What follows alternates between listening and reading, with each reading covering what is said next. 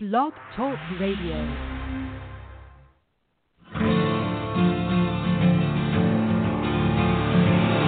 It's time to strap our boots on. This is a perfect day to die. Wipe the blood out of our eyes. In this life, there's no surrender, there's nothing left for us to do. Find the strength to see this through. We are the ones who will never be broken.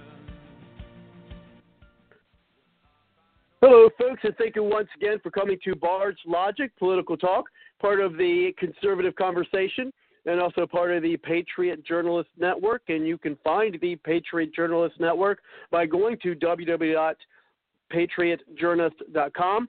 Uh, thank you, everyone, for again joining us uh, this week uh, in our continuing uh, coverage of the 2018 primary election. I know a lot of folks uh, out there are interested, especially after last night's uh, squeaking victory uh, by the Democrat Conor in Pennsylvania. We will be discussing and doing some analysis on that tonight. What does that mean uh, for the Republican Party?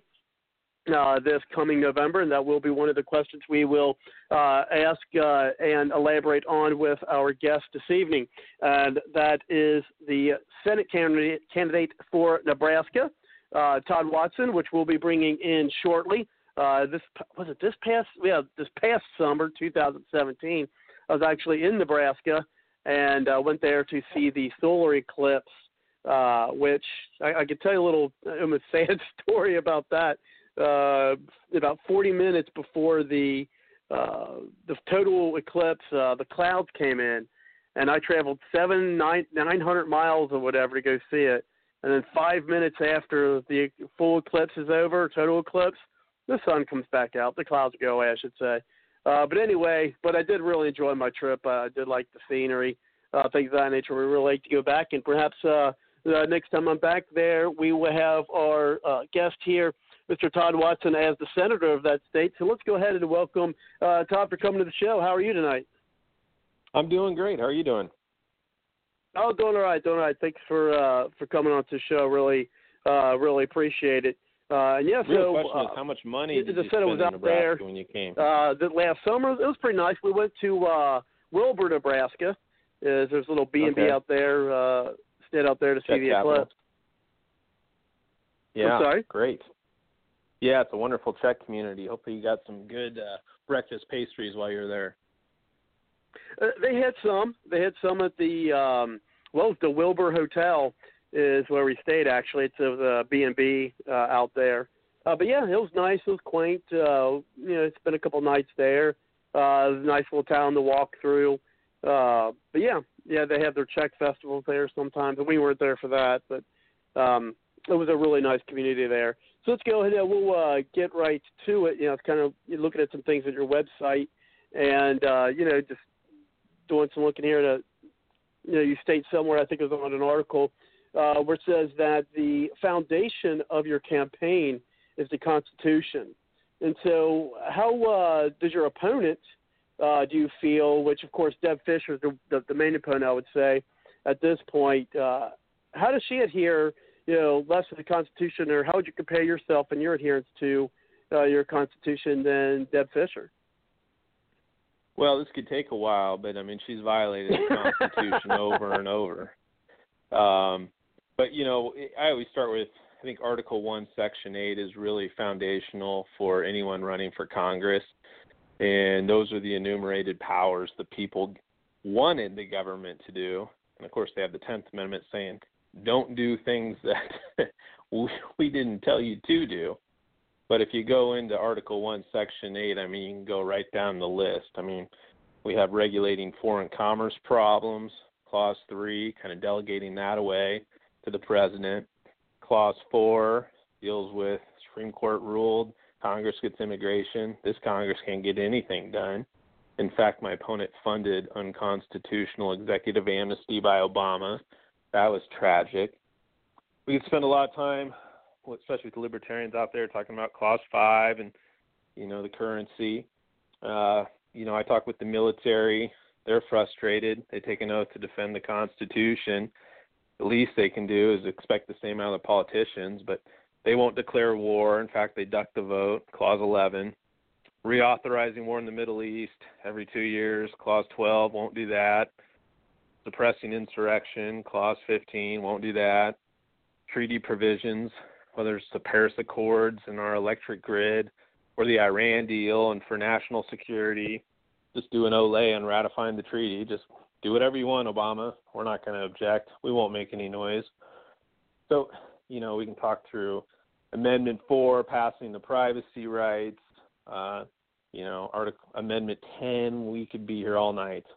So you just go right down the list over and over and over. And that oath she took to defend the Constitution is laughable. Um, it's sad, really. It's just sad.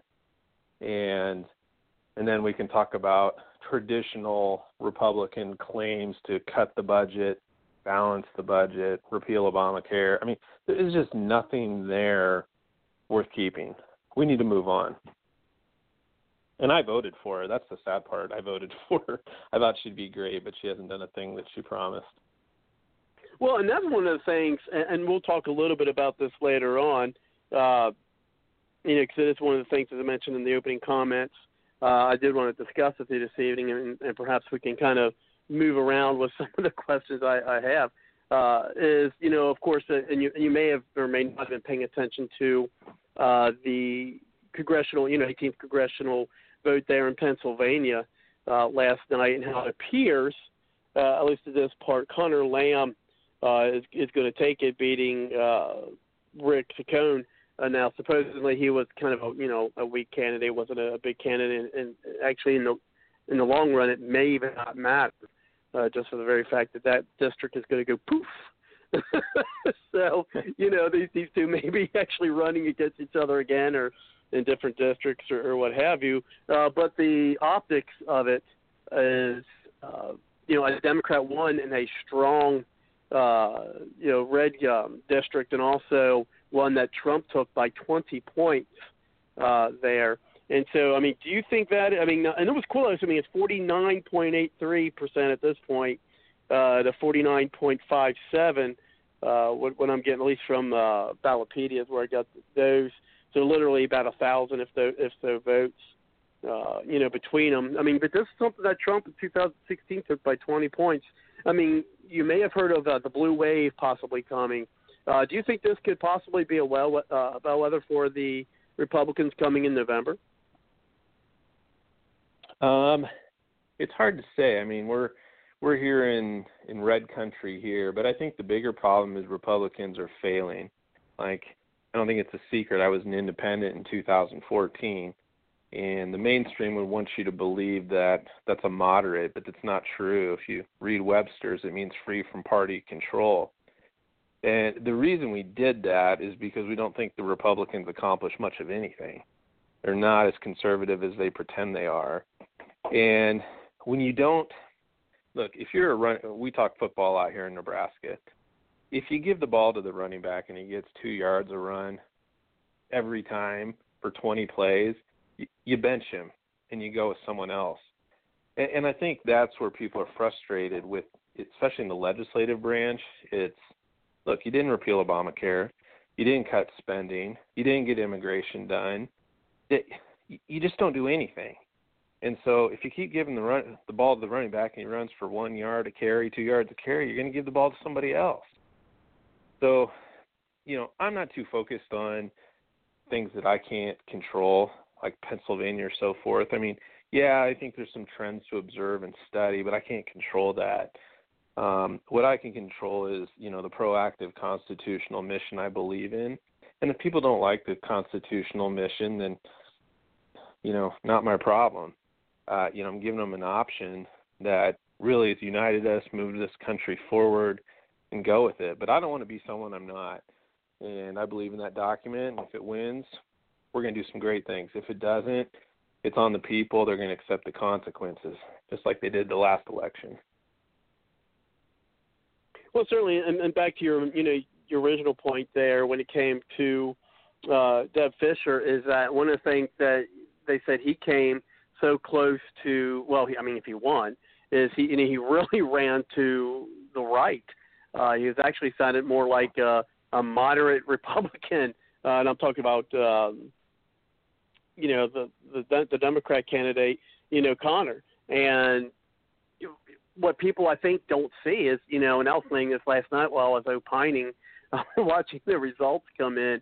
You know, I was like, look, folks, I mean, you're you're gonna vote if you vote. Now, as I said, it's a moot point, but just to go along in the 2000, you know, in the November, it's like, you know, these people, and it may be something where the Democrats are going to start running to the right when they're elected, but you know they're going to just fall down party lines once they get in there.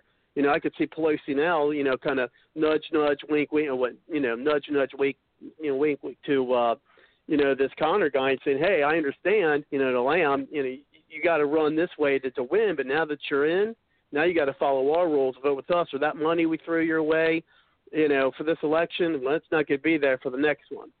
So whether it's him or whether it's any other candidate that runs to the uh, runs to the center, runs runs right, uh, just I hope people are mindful with that.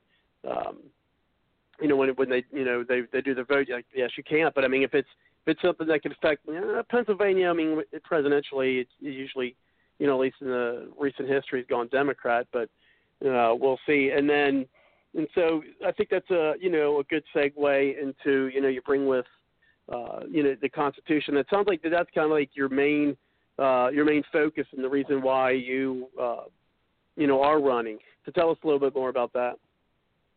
Well, it's just a standard that uh, you know we put into the ground that everyone should look to. I think the problem with the R and D argument it's comparative identity politics and it moves back and forth kind of like you said. Now it's funny, I mean, in this state, Senator Fischer runs to the left. And I believe in the Republican platform more than she does. So we, you know, she's funded Planned Parenthood four times. Really, what's different between that and a Democrat? You know, she promised to cut spending, she increased spending 900 billion dollars. How's that any different than a Democrat? platform calls for the elimination of the CFPB. She writes a bill to grow it to five directors from one. So all these people campaign on one thing, but then do another. And, honestly, it's like this is where I think comparative politics has failed us. The Republicans actually think they're conservative because they compare themselves to Democrats, but in reality, they're progressive light right now. And so, why I believe in the Constitution is it's a standard, it's defined law. It worked for over 200 years. Let's keep going. And it also unified the country. I mean, let's not forget the country was, um, you know, it wasn't very unified when the Constitution was created. Took many years and said, you know what, we can agree to this together. We'll defend that. It, it's a nice unifying document. But after that, when you talk about limited government, I mean, the federal government for the Constitution is designed to be limited, and then you can be. State levels can be different, but federal government should be limited. So, you know, you look at this record and you're like, it doesn't look like limited government to me, and it looks like a completely inept legislative branch um, that that really can't achieve much, and it needs to change. And that's actually one of the your slogans, or is your slogan, is make Republicans uh, conservative again. Uh, now, with, with yourself, kind of maybe you know you get elected, you're leading the way. And in what ways would you you know have that you know movement go on? Uh, how would you do that to make Republicans? Because man, I, uh, the the RINOs are entrenched uh, in, in the Republican parties, and, and not just in, you know not just within your politicians. I mean, you, you even have you know Fox News. I even see a comment last night. I don't know how many people caught it when they're doing the you know, the talking points and things of that nature, you know, kind of analyzing the election last night. I can't remember the gentleman who was on, uh, but it was on Fox News, and, and one of the guys was like, so, and you know, so you, you know, you're the only conservative here. What do you think about what happened? What should conservatives be uh, concerned about with this election?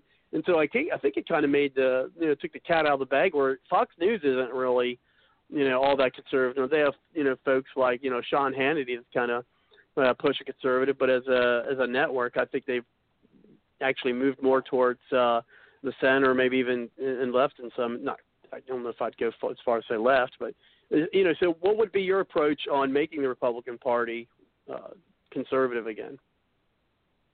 We need a lot of constitutional dialogue.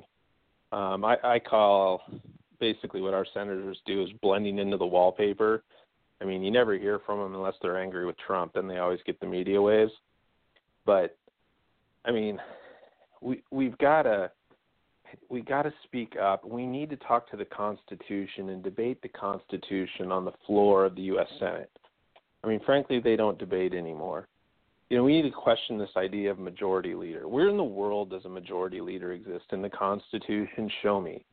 Why does one person set the agenda for all 100? Aren't all those senators equal by power? I mean, we need to have philosophical discussions of what's going on on the Senate floor, and we need to talk to the Constitution. And I do what I do with the voters. I'm going to sear their conscience with what the law says and sear their conscience, at least where I'm from. I suppose a lot more people here, they care if you put your hand on the Bible and you take an oath to God to defend the Constitution from threats, foreign and domestic. Maybe that means something more here than it does other places, but I still think it has meaning across this nation and you remind them what the Constitution says, you remind them you put your hand on the Bible, you took an oath to defend it, you're going to look God in the eye and say, I'm going to break that oath. And then we have to remind them, what did it say? What did it say? And and then look them in the eye and say, okay, you vote against that. And then it's up to the voters. Now, frankly, a lot of this problem is, and they all talk, most voters complain about D.C. They need to look themselves in the eye there's a lot of problems with voters. I mean, voters will they get duped by propaganda every time on the TV. They don't know where the propaganda comes from, but they like it. When it comes to funding campaigns, they've been conditioned over 50, 100 years to let the establishment do it. They don't do it anymore. Well, no wonder. Guess who gets elected? It's the special interest because the involvement of the citizen has really gone apathetic. And so Who's not ap- apathetic in government? Well, it's the special interest groups. So why do you think they run the show? And why do you think the people are frustrated? A lot of it comes down to apathy and not being involved. So it's not just a politician mm-hmm. problem, it's a citizen problem. And really, we need a reawakening in this country. Two things. One is, I mean, we, we do say that, uh, you know, a lot in the show. A lot of people need to, you know, even still wake up. I think they have in the, in the recent uh, you know recently. Uh, but and two is that you know some folks when I interviewed folks for when Trump came in, uh, they said you know oh it's a movement you know is a movement getting you know Trump that's about the you know about the people you know rising up and voting someone in who's a non-politician. And I'm really been hoping that you know with these uh, primaries uh, that you know and that's why we've been interviewing a lot of the you know the grassroots the the non-career politicians the non-political class uh, here on the show is because you know we, we need more of those citizen statesmen, stateswomen in there, uh, you know, to actually you know get these in, incumbents because like once they get in there, as I mentioned earlier, you know their their their party leaders come and say, hey, you you got in, and, and now you got to play our ball game, or else you're not going to get any money. And once they're in, they're like, man, I worked my ass off to get in here. I, I want to stay after you know two, six, four years or whatever. So unfortunately, going to go those lines. I do see other folks on the line uh, want to uh, have any questions or comments with our uh, guest, push the one on the number dial, and I will get you into the show. Um, and so, speaking of trip, now one of the things I want to, I've got a number of questions here. Is uh, it sounds like you know just some of my readings that that you are not too fond uh, of the Trump tariffs on steel and uh, aluminum, and you were quoted as saying it's just hypocrisy to hear them, and I, I believe you're referring to the Congress cry about what the president is doing and yet they uh, gave the president the authority to do this. And then you suggested if they are really concerned about it, uh, they'll step up. So if you were elected senator, how would you uh, have stepped up to the situation? Yeah, well, let's clarify that. It's kind of ironic. In 14, I ran, I supported some basic protections for manufacturing, especially around our military forces. We need to be able to make our own supplies here, not in China, not We've got to provide our own defense weapons here. I was called liberal for saying this. Now it's part of the platform. So what I was trying to say in that that's kind of taken out of context. No, I, I think there's some there's some ideas there to support, but you have to look at the Constitution. So Article One, Section Eight, Clause One, duties are in the responsibility of Congress, not the president. Now he's using some act. Of course, our Congress always delegates to the president. He's got he can do a temporary tariff in the name of national security. I don't think that's why this is being done. I think it's being done for economic reasons, but technically it's under national security. But at the end of the day, it's the job of Congress to put duties or tariffs, if you will, on products. It can't be his job. I mean, think if that power goes into Obama's hands. Do an excise tax or a duty on coal now because we're going to do windmills. You can't have unilateral creation of taxation from the executive branch. That's just what the Constitution says. And then Section 3, you've got um, regulating foreign commerce. So this is what Congress should be doing. So what they used to do at the founding was a lot on the economy. Now they just, what I was referring to in the article, you said it was fast track authority. They said, here you go, Obama. You get all the amendment power in the treaties. We're stripping ourselves from amending treaties. Now, where I'm from, they're worried about the grains and soybeans, and they should be, but it's their own fault. They gave the power to the president.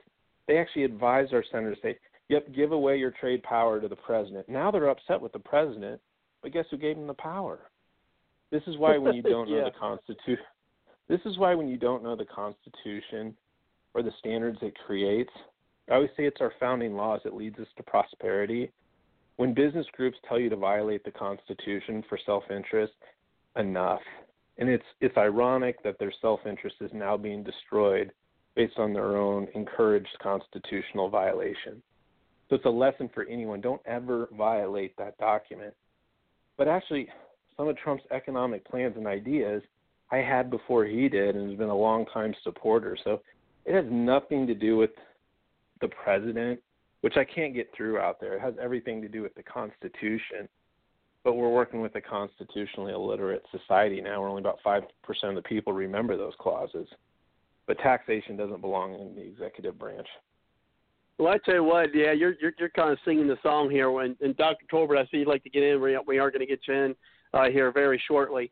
Uh, and yeah, we talk about that, you know, that a lot. And we have, uh, you know, some guests on who are, who are saying how they they do not teach uh, the Constitution, uh, and I've got a 16 year old daughter, um, who, uh, by the way, uh, is you know I'm trying to send uh, uh, her. She's going to a new school next year, so I'm trying to send her to uh, to Italy the, the year after that. If she's got an opportunity to go to the Vatican City. Uh, so I do have a, a post on the website on the Give page where if folks want to help the host out, they're welcome to do that, uh, and we'll I can bring up that website later. Uh, but anyway, and, and again, Dr. I'll, I'll bring you on, but we, you know, we we talk about that a lot of times where people just don't, you know, that they don't really know the the Constitution. They don't teach it in school anymore. And I mean, I don't. Uh, my daughter's a sophomore in high school, and I don't remember ever having even a project or a homework assignment or anything dealing with the Constitution. I know it, it's it's a crisis, and I, I'm not kidding when I say this. I mean, I when I break down the most important roles in this country right now, I mean, obviously you got your president. I think Senate's important, but then I think number it's school board. I mean, these school boards, and I've got some intimate knowledge of these school boards. They get even all the conservatives distracted on pet projects that don't amount to anything. We need school boards diving into curriculum in a serious matter because the constitutional uh, the civics courses are just severely lacking, and they need to be looked at, they need to be read through, and they need to be readdressed. I think it's just an imperative issue the school board needs to address around the country, and I encourage everyone, anyone at the grassroots level, get after it on school board. I mean, it is such a huge need. Well, and, and it's been going on, it, you know, for for decades. I'm not trying to age myself, but uh, you know, I mean, I even remember back when I was in school, and I think, you know, I didn't even have a government class offered to me Uh, no, you had your civics class, but they they briefly covered the Constitution. But uh, you know, I didn't have a government the opportunity to take even just an American government or government class to my senior year in high school. That's the only time they even offered it. One class, and this is a couple decades ago. Uh, I hate to admit. so, but anyway, let's go ahead and uh, as I promised, bring in Dr. Tolber. I do got uh, some more questions for him, but I do want to bring uh, him in as well. So let's go ahead and uh, thank you very much, uh, Dr. Tolber, for coming to the show. How are you tonight?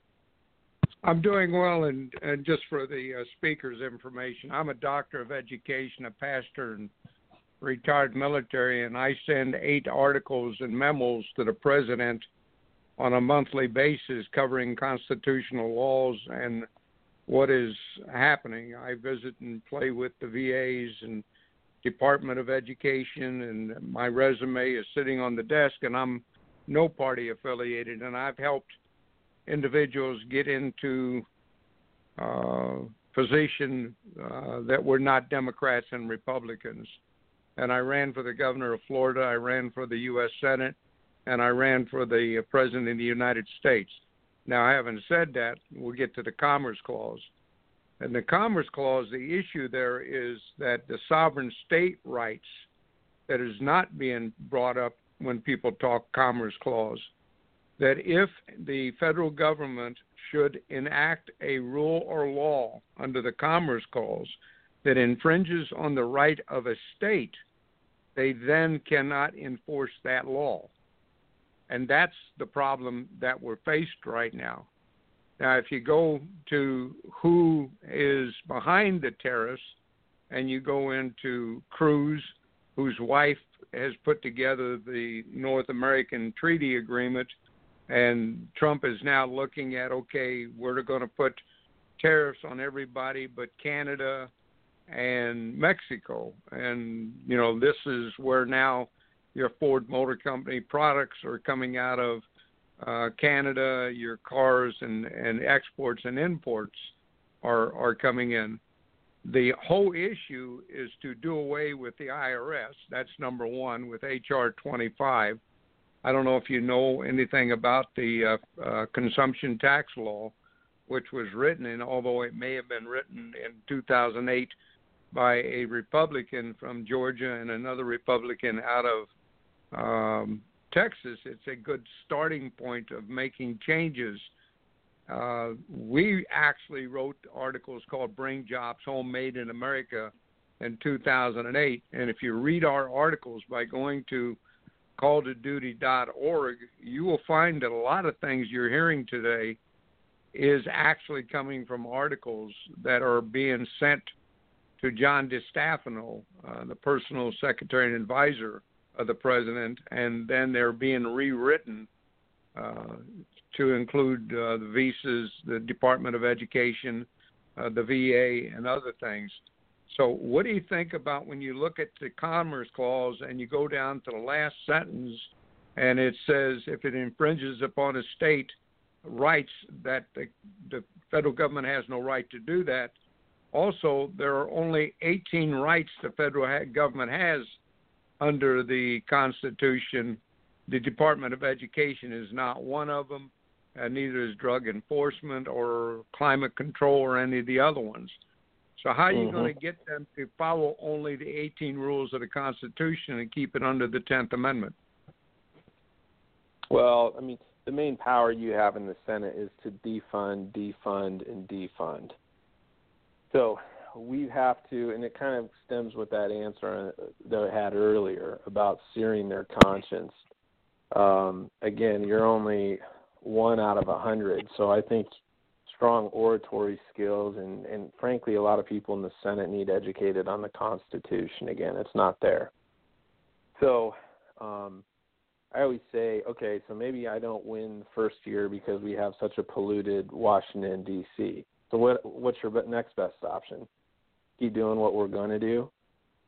No, I mean you, you got to start with change with one, and then hopefully you get to ten. I think the Freedom Caucus is already grown. I plan on joining that. But uh, you, you know, education keeps coming up in these questions. I think I addressed it. You brought up education.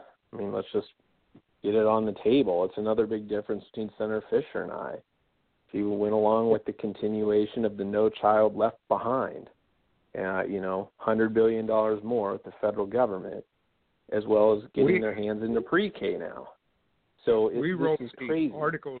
Yeah, we wrote the original articles. My doctorate degree happens to be in education, and we wrote the original articles uh, why education is not working and how Common Core was structured with um, uh, Bill Gates and uh, GE and a couple other Mhm. individuals, and how it actually started its origination in uh, Europe on, under Hitler and, and Germany. A lot of people don't Yeah. know that the Department of Educational leader, this lady currently, husband, father formed Amway. And he's a multi billionaire. She has no background, information, education, has no idea at all what to do with education. Uh, and you can talk about the VA now, too. The, they're talking about the governor of uh, uh, Texas is now going to be the next person in charge of VA, who was a captain for two years, and who, of course, has his own certain ideas about things. So there's a lot of political moves being made that are not in the best interest for the American people. Department of No. Education should be closed. It belongs to the state. It does not belong to the federal government. It's not included in the uh, uh, the Constitution, so it's under the Tenth Amendment. So that's how you start. You start closing all the departments that are not covered in the Constitution. As a senator, how are you going to get the other people to agree with you? And as I said earlier, you got to make strong oratory arguments on the floor and sear their conscience with what the Constitution says. Um, but yeah, I agree. I mean, the Department of Education should be abolished. That's why I talked about the CFPB should be abolished, um, in because it does belong to the states. But you know, we talk about this poor civics instruction, and this is really the problem: is centralized control over education and Common Core. I've had the privilege to review a lot of these Common Core books. These bookmakers can't make it unless they serve the entire country, which of course it has to be Common Core approved curriculum. And a lot of this curriculum, especially in the civics level, is garbage. So again, I think it, it comes down to elimination and defunding. So I took a lot of heat from my own party, to be honest with you here, because it's like you're back in Betsy DeVos. You're right. You're behind Betsy DeVos, and I'm like, I'm behind eliminating the Department of Education. And right now, your chorus of most Republicans is support private school and Betsy DeVos, and your Democrats are like, I hate Betsy DeVos, get her out. And I'm like, it's not even the right question, you know. So we've got uh, a mainstream population that's they're arguing two sides of this coin, and it's not even the right question to argue. So I think a lot of it has to be strong speaking to what the Constitution teaches, and and how you get this done is you defund uh, a lot of these a lot of these uh, pet projects or these administrative agencies. But referencing an earlier point, this is why I think you want to get to the root of it. I think you have to go- talk about. I mean, this is real. It's not radical; it's common sense, but it's hard to achieve. Is you've got to get rid of the majority leader position because you can see the fill the tree um, tactics they use. So you can't bring amendments to the floor. You, they control the who gets what spot, what what comes in and out of committee, the whole nine yards, and it's centralized bureaucracy even within the party with on on the floor. And so that's I don't see any constitutionality for that structure. And I think once you can get the structure flattened, you can make more civil reform and progress on these issues. But there's so many problems. It's like which problem you attack first and how you attack it. Uh, Jim, we, we do that, got uh, Jim Condit on the line. Uh, Jim, we'll get you in shortly. Go ahead, uh, Dr. Tolbert, and then we're going to bring in Jim. Yeah, the electoral college in itself is unconstitutional, and there actually states in the Constitution that the president should be on a ticket and the vice president should be on a different ticket. They could be of two totally different things. We found an antitrust violation because two corporations, which is Democrats, Republicans, are corporations, are actually doing things behind the back of the American people. And it was accepted by the federal courts uh, three years ago. Uh, how do you break down the fact that political parties, uh, according to Jefferson, if two political parties uh, ended up controlling the United States, it would be the destruction. And do you agree that that's where we're heading? Because we're not voting for people, but we're voting for things like George Soros putting multi millions of dollars to cause violations? Yeah, I mean, I think we're in need of serious reform. I mean, Jim's name rings a bell, but this is the problem. I mean, I'm a constitutionalist, well familiar with Constitutional Party. Darrell Castle's a great guy. Um, you know, actually interviewed the guy out of Texas, Alaska. The problem is these these third parties, like where are the funds? Where are they getting behind candidates? And everyone wants to run their own show. And I'd like to see these third parties get more organized and work together and stand behind each other. Uh, but it's hard. It's hard, and so I've done it. Oh, I ran, yeah. was put on by ballot, but you take on these machines, it's pretty tough. It's pretty tough. Yeah. So I think you're talking a philosophical question and a logistical question. Yeah. Well, the Constitutional Party came to me in 2016 and asked me how did they get on the ballot. They couldn't come up with their 29 electors. I picked up 14 electors and I put them on the Florida ballot. They would not have been on the Florida ballot. I was in no Mhm. party affiliated to switched only long enough to make sure they got on the ballot for the same reasoning, not because I was for or against political parties, but because we weren't giving opportunities. Today, for somebody to run for president and be on the ballot in the 50 states, it's a cost of over $50 million. How constitutional legal is that? Yeah, not very. And and to be honest, I'm not familiar familiar with all the procedures and costs in each state. I know what it takes to get on Nebraska, and it's tough. We actually had a candidate that was a Republican was running as an independent, and then he became a Democrat because he figured out how hard it was to make it go on third party. We were fortunate that we made it by signature petition alone across the entire state. It's but, over a hundred over a hundred thousand uh, signatures required to run for the governor. I had sixty thousand. You That's have to put crazy. up eleven thousand dollars in cash if you don't have the petition. So I go as a write-in candidate. I had fourteen percent of the population of Florida when Scott and Chris came together, and the fact that Soros and Romney have your computer chips. Uh, there is no winning today because it's all being election fraud. Well, I think that's a Dr. Tolbert. I think that's a great segue to uh, Jim Condit uh, Jr. being on the line. He's definitely covered a lot of that. May even have made uh, some comments on last night's uh, vote there in Pennsylvania. and of course, uh, we've got him. He's uh, from Watch the Vote USA. Uh, but let's go ahead and welcome Jim. Uh, thank you very much, Jim, for coming to the show. How are you tonight? It's great to hear from you. Uh, how, how are you doing, Robert? Um, is the candidate from Nebraska st- is it, good? Is the candidate from Nebraska still on? yeah, hey Yes. Jim, it's Todd. I'm right here. Okay, yes. I, I'm sorry I'm late, but could I just ask? Uh, you're you're on in the Republican prim, primary in Nebraska, Correct.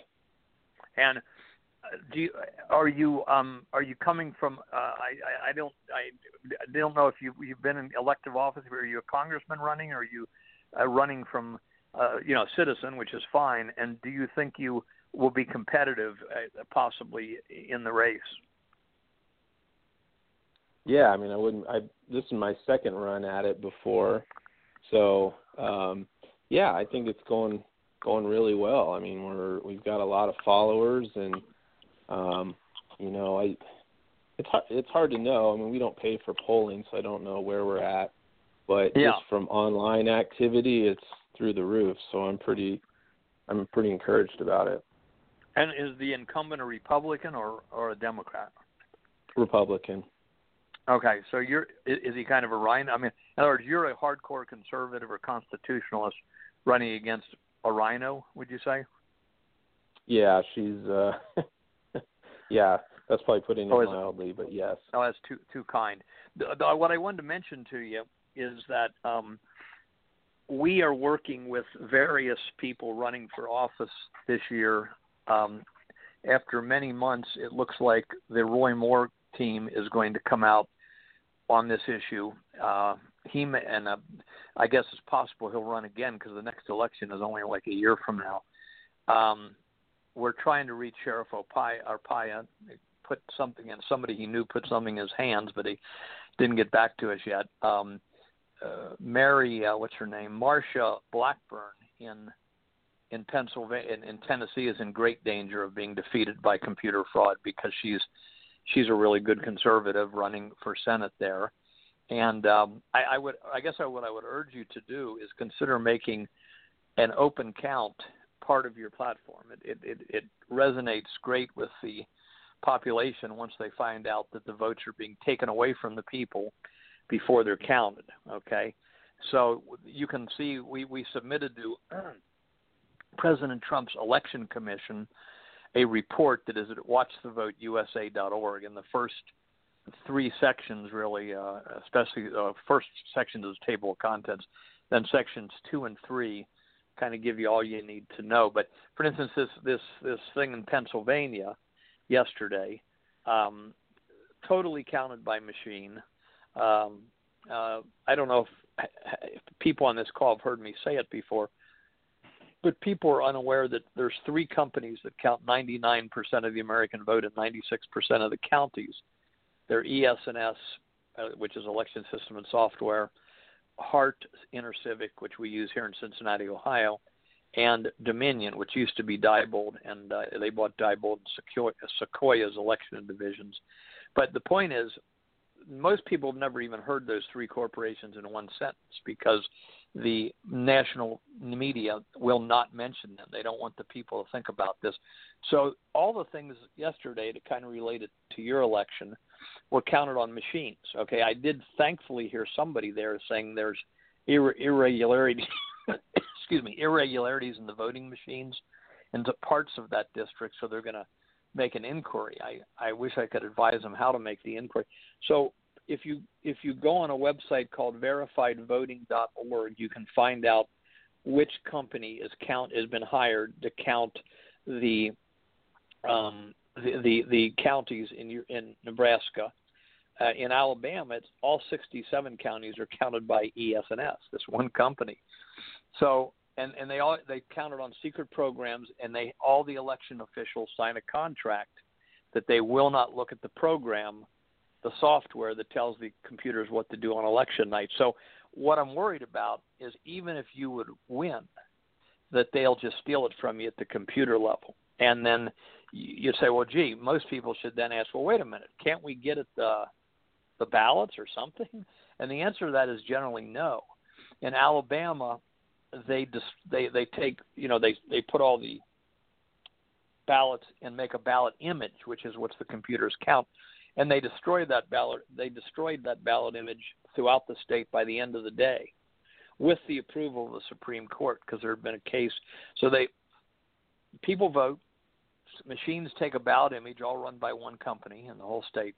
They then destroy the ballot images that were counted, and then you say, "Well, you can't we get at the ballots?"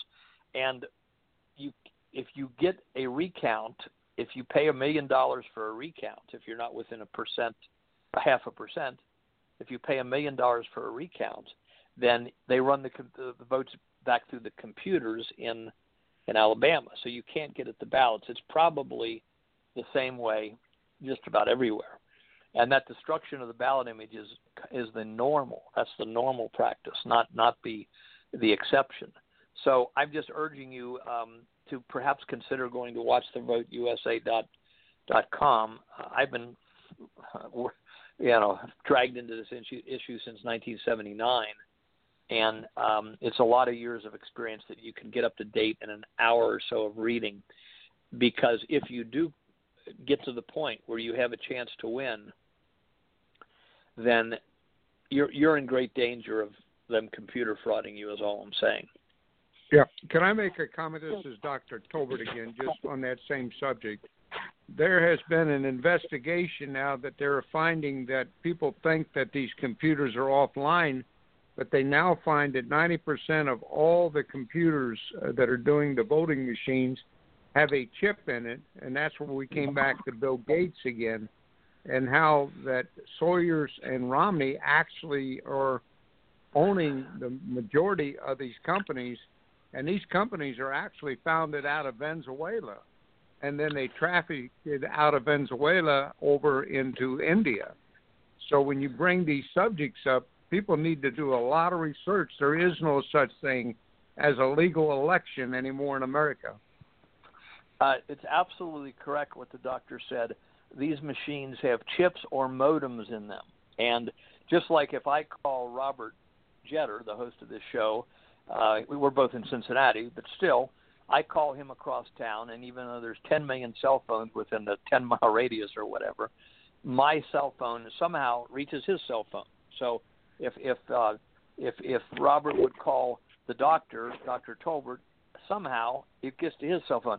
Now to think that ES&S, uh, election system and software, which counts 60% of the American vote, to think that they don't have um, technology where they can go by wireless or satellite means directly into the, each of those machines, query what the count is, and change the count, I think we're being naive. If we got it, they got it. And these three companies, basically, whoever controls them controls the elections in the United States. Um, the the other thing I would say is they're always buying and selling each other. So for a while there was something in Ireland, and there's something in France, and there's something in Venezuela, like the doctor said. They're always buying and selling, and it came out on the Sean Hannity radio show near the end of the near the 2016 November presidential elections that George Soros had a large share in a machine that in, in the in, in the company that was providing the machines for a lot of these these in a, a lot of the United States for the mostly for Dominion, the one that bought Diebold. Okay, so but I would urge I would urge the idea that while they keep moving around ownership and all that of this, that, or the other thing, uh, the three companies are controlled by um, probably the people behind the international banks that issue money, the Fed, the International Monetary Fund, the World Bank, uh, whatever shadowy forces are behind those those types of institutions, probably control it. Because obviously, some people said Hillary controlled the voting machines. Others have said Bush's do. But obviously, if that were the case, the Democrats, Romney certainly wouldn't have let himself lose in 2012. So while he does have ownership in one of these companies, I think uh, some there must be a higher force than the Democrats and the Republicans that are deal that are that, that have the drop on.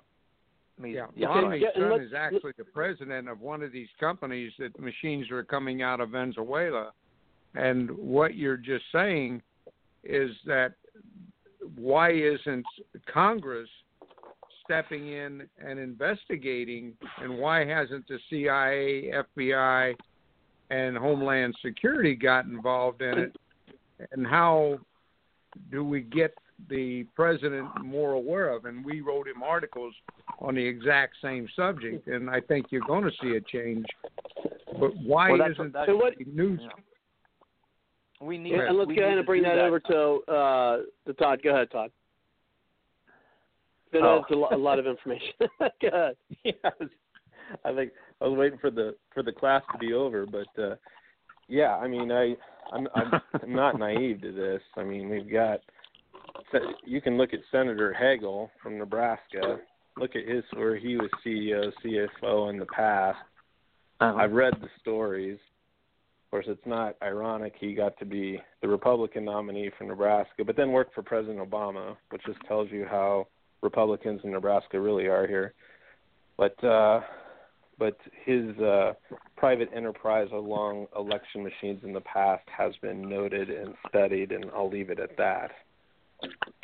Yeah, I, I sorry to go on for so long, uh, Todd, but I just wanted to let me sum up on what I think you, as, as well as if you can study that, what you should do, actually do.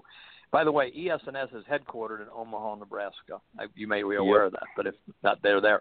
But what you need to do, what Sheriff Arpaio needs to do, what uh, if Judge Moore runs again, what Washburn needs to do, what Trump ideally needs to do, we need. I, I talked to Trump for 40 seconds in Iowa in February of 2016 at Marshall Town High School and handed him the paper and said, "You need to look at this and protect yourself from computer fraud."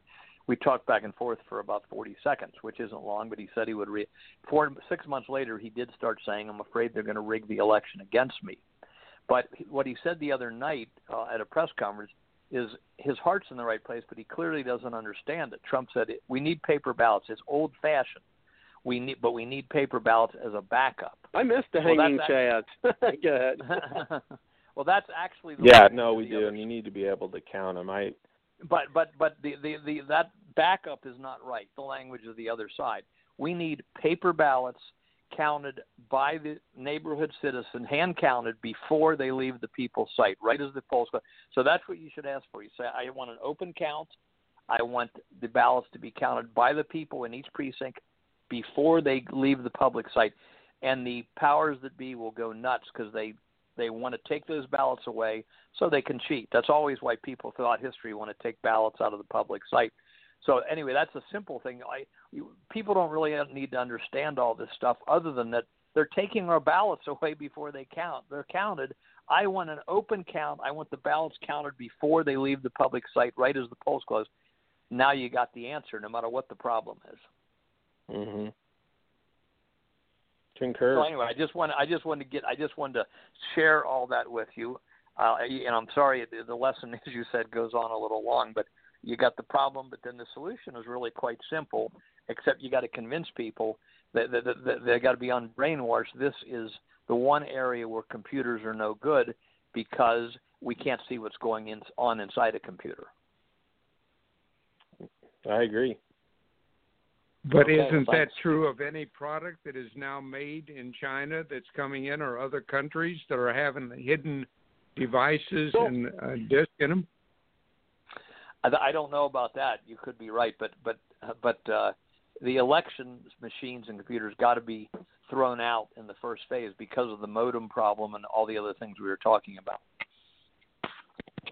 Yeah, and I just sent uh, Robert a, a paragraph that we wrote back a couple years ago about uh, the fact that um, the country Smartmatic and uh, Antonio uh, Mark Mugazakar and Alfred and his brothers and sons and the principals and their location in Florida and their ties into Venezuela and you know, and yet the press is not even talking about it. And you guys are running for office. I watched what happens, and when when are we going to get Congress to do their job? When you're going to run, you're not going to win. You're going to spend all your money if you don't correct problems. Well, I think it's why we, uh, you know, I tell the people, it, it's kind of weird though. People are looking for the new wave to get our Constitution or Republic back, but yet they look for this radical change to come in clothing that's similar to what establishment people that have sold out look like, you know. so it's the the campaigns aren't going to look different. They shouldn't feel different, and that's how you know it's going to be different. But it, I don't think as patriots, the patriots have flipped over even their mindset to understand what does their activity and their finances look like to get this? What does their activity and their work look like to get this? It's pretty much are still. I think where progressives are still ahead of patriots. Most of the patriots still complain, critique, comment, but they don't really get involved. Where the progressives, man, they- they're, they're motivated. They'll get up. They'll get up and act. They'll go protest. They'll go do stuff. And Well, let's I, start I, I hope conservatives can get Hold involved. on, let let let uh hold on, Dr. Tolbert. Let let Todd finish. Go ahead, Todd. yeah, so that's I mean, again, it kind of goes back to our points on apathy. It's um, we've got to get motivated to move into action, and I haven't outside. And I think that's the power of Trump. Trump got people off their duff to move into action, where other patriots, other conservatives haven't motivated people to get off their duff. Well, and that's actually you was you know one of my other questions I wanted to have real, real quick, Dr. Tolbert. Uh, but I wanted to uh, I wanted to ask him. That's actually one of the things I wanted to to ask you tonight is you know through, through my understanding, at least I haven't seen any at this point. point, and uh, of course you being there, uh, the boots on the ground, you would know better than I. Uh, but it appears, at least at this point uh, in the primary, uh, Trump hasn't shown any type of support or endorsement, at least that I know of, uh, for any of the Republican candidates yet. I mean, two uh, two part question here. One is that is that the case? Has there not been a uh, any type of show of uh, support from uh, uh, Trump or from the administration? You hear anything about that? Not to my knowledge. I don't expect it. Nebraska reps have been pretty. They've been against him. I mean, Senator Fischer, two weeks before the general asked him to step down and Pence to take over. I mean, that's not even constitutional. I mean, he didn't even Pence didn't even have a vote, but yet that's what she asked for. And of course, Senator Sasse is notoriously a Trump hater, and you know this whole state loved Rubio. I mean, it was Chamber of Commerce, whatever the Chamber of Commerce says, we're going with, and it's you know as a Rubio Bush type support. That's that's what you get here. So I don't expect uh, him to see too much, but you know I, I do get frustrated. Some of these, let's call better guys in Congress, like I think Senator Paul's great. Senator Paul's always on an island. And with Senator Paul, I love the guy. I think he's probably the best senator we had in 17 up there. But he needs He's to break actually away and against uh. Pompeo being the new. Uh, I, I was going to bring that up, but since you since you mentioned it, he's actually one of the few, if not the only one, who's against uh, Pompeo being the new uh, uh, defense secretary. Go ahead. Yeah, I, I was just saying he's got to break ranks with going around with these incumbents and find people that are against these incumbents that never agree with with, with Paul. And so I think part of reforming Congress is the few good people that are there have got to break mold and get behind outside candidates to kind of grow their own base so they win some of these votes. hmm Yeah, we we say that a lot. And, and so the second part of the question was, let's say you know, you know, if if you had the opportunity to sit down, you know, for you know a few minutes or so uh, with Trump and kind of give him your you know elevator speech on you know if he was to do any kind of support, any kind of uh, endorsement, uh, what would you say to him on on reasons he would you know would would pick you and, and get behind your camp for this primary? I said, look, Trump. I mean, it's one. I'm here to defend the Constitution first, but after that, I agree with a lot of what you're doing. So, you know, I got your back to help change a lot of what's going on in this country. But if you if you cross lines with the Constitution or constitutional authority, don't expect to have, you know, for me to be there. That's my sworn oath. So, and, and you know, I think we can have I think if you go around this country, look, New Yorkers are different than Nebraskans, are different than Californians, Ohioans, and everyone's got a different style, right? You got to get past some of the style and look at what's the end result, and at the end of the day, what's the bill say? Because that's what's going to affect people's lives. And, and I, you know, I say I don't get too caught up in in style. There's things I definitely wouldn't do, but at the end of the day, moving on, I get past that. Let's look at policy and let's move forward. So, um, but I also think we need to build a strong legislative branch. Uh, I'm like, Trump's going to eventually be over, and it almost scares me. It's like progressives have their monarch, a lot of conservatives have their monarch. At the end of the day, we've got to reform the legislative branch. So if another crazy Obama comes back or whatever, it, stuff like he tried to do can't go down. And so I, hope the American people can wake up to the need to have a strong legislative branch again, because it almost seems like they don't care anymore. They've given up one of the two. Well, and they, and they almost it's almost to the point where the American people revile. I don't want to, I don't know if revile is too strong of a word. Uh, Congress, which which is kind of baffling because you know, as you know, you know, Congress, Senate, whatever, has such a low approval rating. I think Trump's is even higher than theirs now, but they keep voting in the same people. Uh, now, one of the things that I think would be interesting to uh, you know maybe the listeners and especially you know our our two callers here, uh, and Jim and and Dr. Tolbert, uh, is that one of the things I want to see what your supportive thoughts are on a conv- uh, constitutional convention. Uh, and actually, I, want, I had a question I wanted to ask before that, but maybe that could wait. But, uh, you know, what, what's your thoughts on having? A, is that something you'd be for? Something against? Why or why not? Yeah, I mean, I'm supportive of. We've got to keep going with the education on this. Um, a lot of constitutionalists are divided on this, but what I, the common denominator I found is no one completely understands the process 100%. And some believe like, you know, Congress then gets involved. Some believe they're appointed. You know, it's a convention of the states, and so where I think the movement needs to go right now is I think it's done a poor job of clarifying the exact process to cure the fears of a runaway convention. And there's some people who won't even read the document and they still are convinced it's a runaway convention. I don't believe that what I've read and what I understand that the whole convention is scoped well. It can't be run away. The applications have to be tight. The checks and balances are there. So yeah, I'm I don't see any other way to accomplish some of these goals. And frankly, it, can it get any worse? I mean, so uh, I I suppose it could, but um, I think the first step for the Convention of the States, which I do uh, think is a great idea, is to do a more educational campaign on the process to cure the fears that were planted by Soros of a runaway convention. Can I interject two things here, Robert? Yeah, go ahead, and then Jim, and then I do have uh, one other question. Then I want to make sure that the you know we haven't you know lost in or not covered any specific topics that uh, Todd would like to discuss tonight. Uh, go ahead, Dr. Tolbert. Yeah, number one is that people don't even know that the 13th uh, Amendment of the Constitution was no lawyer is allowed to be in the seat of the Senate or other political offices and then they took and lost that uh, amendment, which was ratified by all the states, and changed it to the Slavery Act. So that means all the amendments after the 13th Amendment are totally unconstitutional. If we got rid of the 12th through the 27th or the 11th through the 27th Amendment, we'll find that they're all in the original Constitution and the Bill of Rights. So that's problem number one.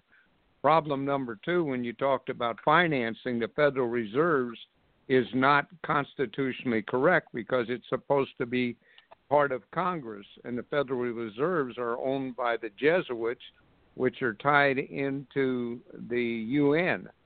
So closing down and reorganizing the way we fund our money, closing down the Chase Bank and J.P. Morgan and all these banks that are now running our country is why you're having these political problems. Yeah, I mean, as, as we started the show, Article One, Section Eight, Clause Five, we we really, if you want to break down one clause, it's got to be recovered. It's that one.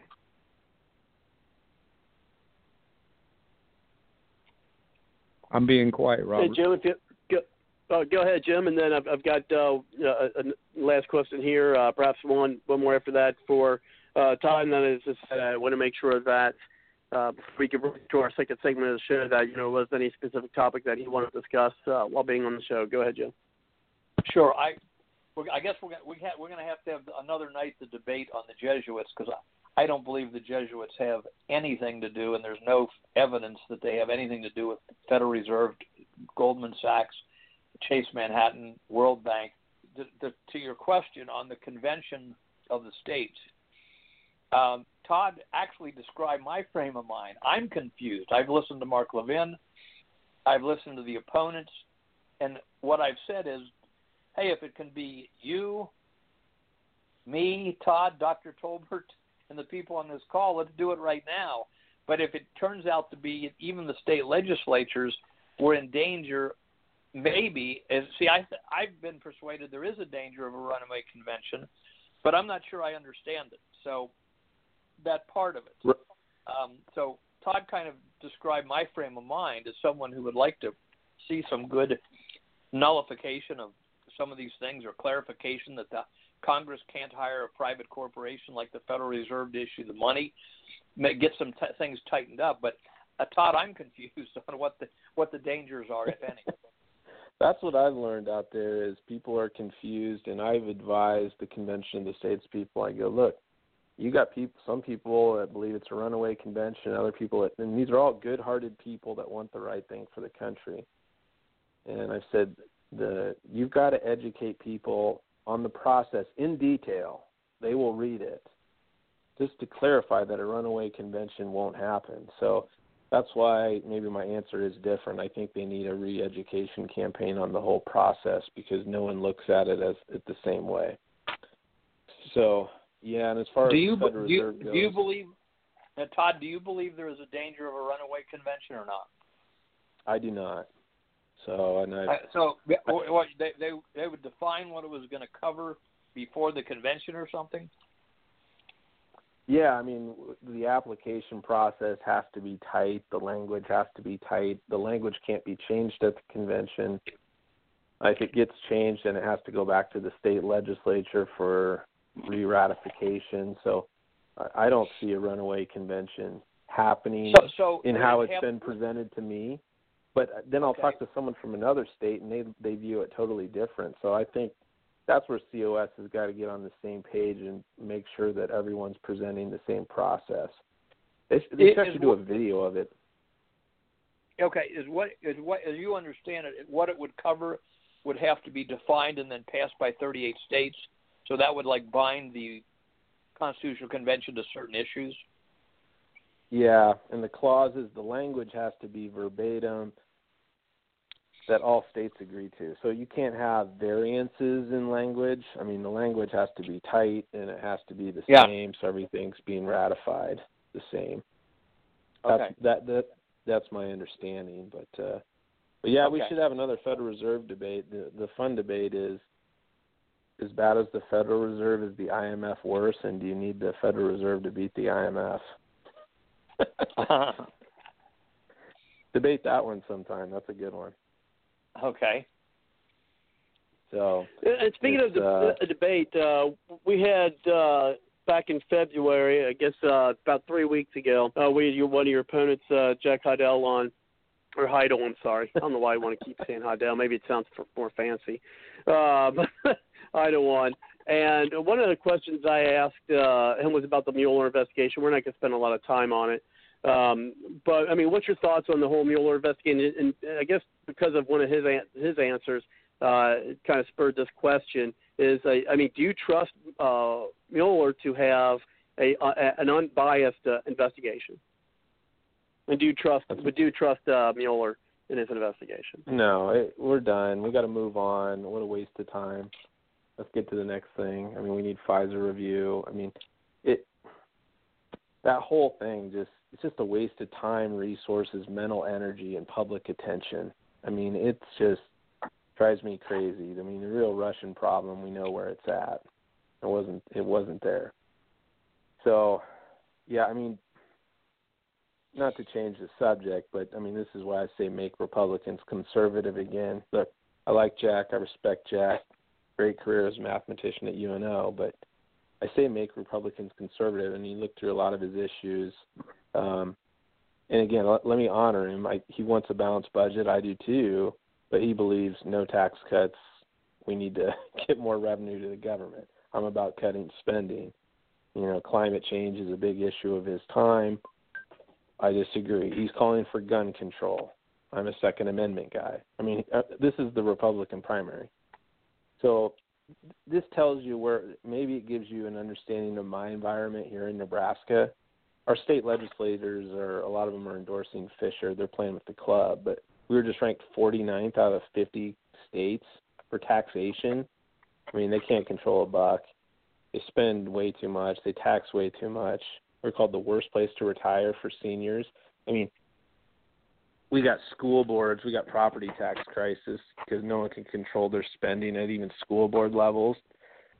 So a lot of when you hear make Republicans conservative again, how are you going to do that in DC? Part of what you need to hear is my state is lost on what conservative principles are. They're endorsing someone that sponsored Planned Parenthood four times. They're endorsing someone that spent 900 billion more. They're endorsing someone where the trajectory is going to 30 trillion from 50 trillion in national debt. They're endorsing each other, and we're 49 out of 50 in taxation. We're endorsing each other, and we're the worst place for seniors to retire. We're endorsing each other in our property taxes. It's a crisis level. Our farmers are being suffocated. So, part of I love my people here in Nebraska. I represent my state. So, from your show at a national level and you're concerned, what am I bringing to DC? What am I bringing to DC? I'm with you. I'm bringing it to DC. We're going to talk the Constitution. We're going to talk truth. We're going to make some major changes up there. But you also need to hear the half of my heart that loves my people here in Nebraska. And we've got a crisis. I need to help reform this party in this state to actually believe in fiscal restraint, to actually believe growing the economy, to actually believe that we're not going to pass a budget that funds Planned Parenthood because life is the foundation of what government's there to protect. So that's a little background you needed to hear is a lot of that message is speaking to my own people like we need to reform ourselves first. We got to fix our own heartbeat, our own internal problems as well. Because we don't have convicted conservatives from a traditional public perception term, which I know you can make your comments on that. But we don't have those conservative values as people would relate to and it's what our grandfathers created from the farm, and we got to get back there. I mean, times change, but human a, nature doesn't. Go ahead. No, I, that was my that was my spiel. And and, and as a um, uh, and then I'll get to see if there's any specific uh, any other comments you like you'd like to make, and then we're going to move into our our next topic, uh, which is Tillerson. Uh, you're definitely welcome to uh, stay on that. You know, of course, Tillerson's uh, been fired, like you know, whatever. It's something that you know, of course, the uh, left wing media has been like, oh my gosh, chaos, chaos, and it's like uh, they've been actually talking about this for weeks. Wake up, guys um, and gals. Uh, and of course, you know, he's just he's just not in line, and he hasn't been for a long time with uh, Trump's agenda. Uh, Pompeo, he, he wouldn't be my first pick, and that's one of the things I kind of like to talk more about. Uh, I mean, we'll talk about the firing, this and that, but more about you know who would be folks that they could be a better pick uh, for the Secretary of um, you know, uh. Secretary of Defense. Not Secretary of Defense. It was uh, Secretary of State. I don't know why I keep saying Secretary of Defense. That's the second time I said it, and I apologize. Uh, Secretary of State. I mentioned the Secretary of Defense because uh, the current Secretary of Defense uh, is not uh, for uh, what you know what Trump's uh, trying to do. Uh, so, but anyway, um, we'll when it, when it's when, of another article I was reading tonight, so I apologize for that mix up later. But anyway, so as to my question, and I believe at this point you're a social, and I didn't read much up, and I really like how you do your uh, your videos. You know, have you on your videos for your uh, your website, and and folks, I do here have here on Blog Talk Radio where you can access and see more of our guests tonight and his campaign uh, by going to, and you, I've got a link apply to your Blog Talk Radio uh, where you can go to www.watson1776.com. Uh, Dr. Torberto will be uh, bringing you and uh, Jim in for comments. And I don't know what I'm hearing in the background, but I am hearing some uh, background talking. But anyway, uh, now I'm, I'm presuming at this point you're also a social conservative. Is that is that correct? Uh, yeah, for the most part. But then people want to jump on on you know I believe in Tenth Amendment. I I think there's a lot of issues like the federal government wasn't given power over, and some of those issues cross into social conservatism. So, yeah, I mean, I'm a diehard social conservative, but do I expect my federal government to address all those issues? I don't. Yeah, and my question st- uh, stems from that, and, and that, uh, and, it's an end of life question and it's a new question I've been you know bringing up to folks because one of the things, at least I'm personally looking into, is, is cryogenics, and one of the things that they're you know, pushing for, lobbying for those in the field, uh, is you know one of the processes of cryogenically freezing someone is uh, that it's actually better because of the way cell breakdown is and things of that nature. Uh, it's actually better to do that while the person before the person is being declared legally dead.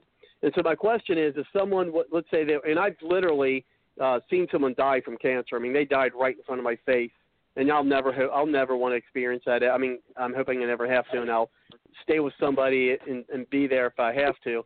That ever arises again. But I mean, I literally see someone pass away uh, from from cancer, where that was, the, you know, they're in hospice and everything. But anyway, it's a horrible sight. I hope no one's ever had to to see that.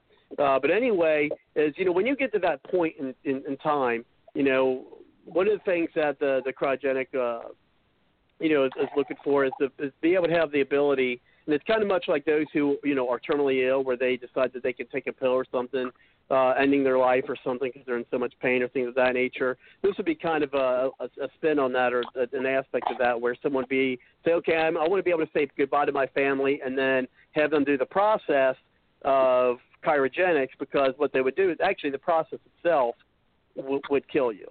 Okay, and so that being said, I mean, would that be something that you would, you know, would be against uh, allowing, you know, the different laws? I know state laws take advantage, but for your, you know, being a senator, would that be something that you would vote uh, for or against uh, allow people to do that? No, I, I don't like get the government getting involved with end of life questions. That's when humans get involved in that. I, I I'm not for that. But you know, I feel for your pain. I uh, just for the record, I was in the room when my grandfather died of leukemia, and uh, I saw him die, and I was also around my other grandfather died of cancer. His was painful, so I've been around a, a, a real painful death that was hard to go through, and I've been in the room for a peaceful death, um, although you're struggling for oxygen. But I don't know; those those are tough. Those are tough situations. So I think the hard thing is not to come off as you're not sensitive to what people go through in those deals. I get it, but uh, yeah, I don't think government can can get involved in playing God. I don't. I don't think that's that's the place. Um, so you, would you allow someone to, to take those steps, or would you vote for something that would say no, you're not allowed to do it, and some and someone could be criminally uh, criminally charged for uh, supplying that type of uh, process? You know, prior to well, them I'm being considered politically dead from like dying from cancer or something. I'm sorry. Yeah, well, from a, from a survey, I'm pro-life, the whole nine yards. So I I don't I don't believe the government needs to be getting involved, nor do I think people should be making those autonomous decisions. So I think I think uh, that's in God's hands. I really do. Robert, mm, just for clarification, why you why would you do the if the cryogenic method kills you anyway? Why would someone do it? Well, because the cryogenic, well, what cryogenics is meant to do, let's say you are dying for cancer, the premise behind cryogenics is, you know, sometime in, in the future, two things are going to be, science, science is going to be able to discover and do two things. One, it's going to be able to cure what, you know, cured what killed you, such as brain cancer, uh, leukemia, what have you. Okay, so that's the f- first premise. The first premise is one day they'll find a cure, and so what cryogenic does is uh, it preserves the body by lowering the body temperature so much uh, that it uh, stops decay. Okay, it's not, and on a cellular level. That's what it's supposed to do.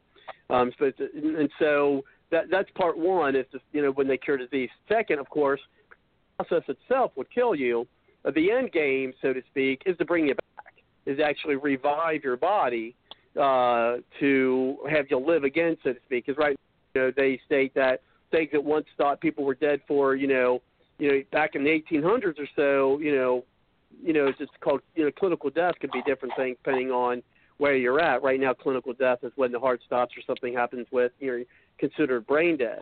Uh, now, the process itself would kill somebody because one of the first things they do is they put an anticoagulant. Well, they have to put an anticoagulant in uh, at this point because you know as soon as you pass away, your blood starts to coagulate and your cells start to implode. You know, very shortly after your you know your heart stops and the oxygen isn't being sent to those these places. So those things happen. So in order to stop that, they have to decrease your body temperature. Uh, you know, and go through the processes as fast as you can. But shortly after you die, the decay on the on the molecular level and the cellular level already begins. And so, in order for them to have as much, the least amount of uh, cellular and molecular damage uh, for that, it's actually better to do the process, uh, you know, prior to, you know, you know, or as quickly after uh, clinical, you know, death, as which, you know, as I stated, with the heart stop and the blood not being supplied uh, you know, to the body and the cells and things of that nature. But uh, I, the purpose, yeah, the end game is to bring you back. Can I exercise my Article Six rights and take my political hat off and say, with all this talk of Federal Reserve controlling and election manipulating and shootings and all this stuff, I mean, just say I can't wait to go meet my savior. I. Re- it's gonna be great. So I don't know. Maybe that's the real hope is we we got to get people to say, hey, uh, there's something better after this. Yeah, the question is if if like many I believe it that the soul leaves the body and goes to the next world, then when they did revive the body, there'd be nothing there except the physical. There'd be no consciousness. And I and I wonder if they've even tried it with a dog or a or a cat or something to cry, do the cryogenic thing and then wait a week and try to see if it would come back to life. It, a healthy one, a healthy one, to see if that that would actually preserve the life of the cat for a week or not. You know, now, that would be an interesting experiment if they haven't done it. But that doesn't mean, you know, that would still not answer the question. If there's a soul leaving the body, then it wouldn't be there 20 years from now or 50 years from now when you came back, and so there'd be no consciousness. So yeah, I, I had not really even thought about that much, except to hear the rumors that Ted Williams and Walt Disney had themselves cryogenically preserved, which I don't know if that's true or not. Well, uh, well, for instance, and I'll give you an example. Uh, there may not have been something that you know people were familiar with, uh, and uh, is one is remember there was a little girl in England uh, who was dying of cancer, and she said you know she liked the idea of maybe back someday because she felt like she died too young, and she actually went through the whole Supreme Court of you know in England uh-huh. to get the right to do it. Um, and it was a fight between her two parents. Her mom and dad was having a fight. I think the mom said was okay with it. The dad said no, or, or might have been backwards. But be that as it may, is that uh, she won the court call, the court case. Uh, the the there's the supreme the UK Supreme Court allowed her to do it, and actually she is uh, interned, you know, frozen and interned in a facility in Michigan. Uh, there's only four four such uh, you know cryogenic uh, facilities in the world. Uh, three in the United States, uh, and I, I know one's in uh, Arizona, one's in Michigan. I, I don't know where the other one is. I think maybe California or um, or in New York. Now I don't think it's New York, but I think one, one's in Detroit, one's in uh, Arizona. Uh, I think Phoenix, and then one's in uh, Russia. And the fourth one, I don't know where the fourth one is. Uh, but anyway, uh-huh. so that that might be a case you might have heard on TV uh, that tells you know that tells you that people do it. Not a lot. I mean, the one in Michigan only currently has about 143 people interned there. Uh, because yeah, as you brought up, Todd, the question is, um, you know, what? If, you remember, folks. I mean, uh, most of the people who listen to the show, uh, you know, are you know the religious sort, believe in an afterlife and things of that nature. But let me uh, point, I'll point out two things. One is that uh, there aren't not everyone believes in that. So you know, folks who don't believe in, in that type of afterlife don't believe anyway that there's going to be a, a soul that's going to be sucked back to, to the body or, or go anyway. However, on the other side is there are some believers, please correct me if I'm wrong, uh, of you know Christian believers who believe that your body does not, your soul pretty much. That's why there's where the term I think rest in peace comes from because what they actually and that's why it's so and they think it's so important to embalm your your body or preserve your body because there's many who believe that the soul still resides within the body. Here, see, we get off on tangents sometimes, uh, Todd, on our show, but that's okay. Um, I but think we are off on one. what, what what they believe is is their body. I mean, their soul still resides within their body, even if they're ashes, I guess, until the end of days when you know God re uh, reanimates, I guess, their body, and then they're, you know, that's when their soul goes to heaven, or or the, the soul rejoins the body at the end of time, or so that those who, you know, the those who you know say, okay, well, cryogenics might believe that. Well, you know, my soul's still in my body anyway until the end of days, the end of time, or what have you, or when you know Christ comes back. Yeah. You know, and then yeah, my body, are, you know. There are, yeah, there are some Christians that believe that way that you're sleeping in effect until uh, Christ re- um, comes back, and then the soul's uh, something like that. Yeah, that some people believe that. Hopefully. Well, yeah. Well, from a political standpoint, I think people. Well, Dr. Tolber, I mean, yeah, you, I mean, you've got the doctors in theology. If you want to make you know comment on that, we certainly we certainly welcome it. And uh, go ahead and, and you know you know, Todd, of course, you're welcome as our, as our guest tonight. right. I know you got campaigning and stuff, so you know you're welcome to stay, or if you want to stay on for our, our other topics for this evening, you're certainly welcome. Um, No, I'll give it. Let's give it about five more minutes or ten more minutes here, and I'll hop off. But I think just for the sake of your listeners, I mean, if they're looking for me to give them choice in how they die, or the government to legalize that they can end their own life, probably won't do it. So there's your transparency, you know. Um, I but what appreciate people that, believe and what people believe and how they believe, that's their right, and respect that. But I'll be honest, Cryo, you know, this whole topic probably isn't even on my top 25 list to even talk about it when I in my work when I get there. Well, let's take it from oh, And the that- standpoint state of in the state of Florida, they have 1,800 senior citizens put in confinement and put on hospice. They consider them to be incapacitated, and they put them through a drug transfusion of death in order for the state of Florida and Miriam.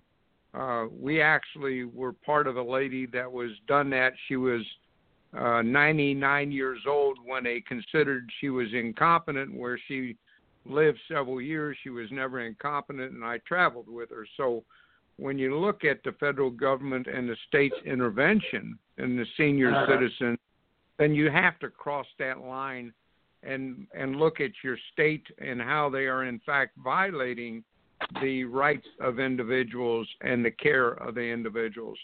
So that goes a really far direction. It's so funny. In '99, I owned an airplane sales company, and I'm a retired master sergeant. All of a sudden, you know, I had no education, and now I have a bachelor's, two masters, and a doctorate degree. I'm 75 and didn't get my doctorate degree until 2010. Happens to be one of my degrees is theology. So, under the terminology of theology, people that tell you they're Christians and their soul does not leave at that time really do not understand Christianity. So, it would be a foolish statement for one to say they're not one with God as they are here presently, and that they were one with God before time began, and they're one with God as they move. So there is no separation under a true Christian theological basis. So I'm just going to kind of leave that one there.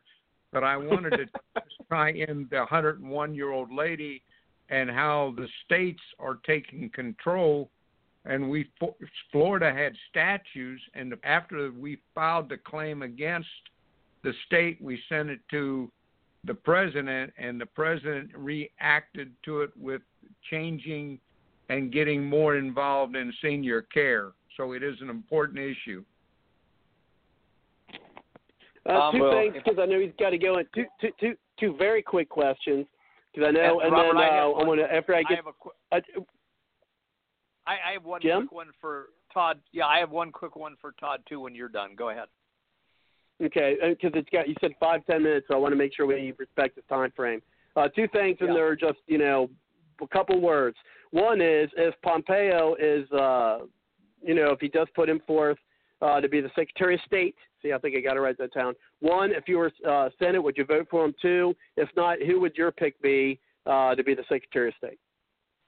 You know, I'll be honest. I've been on the campaign trail pretty hard here the last 48 hours. I, I would have to do more research. It's irresponsible for me to shoot from the cuff without doing a lot more research on the guy. So I I, No, I don't feel like it's appropriate for me to say so right now. I don't know enough about the guy and the guy's background. Um, so I probably won't answer that tonight. Um, Nope, fair enough. But- would there be someone who you would like to see Secretary of State though? Would you feel comfortable on that, or?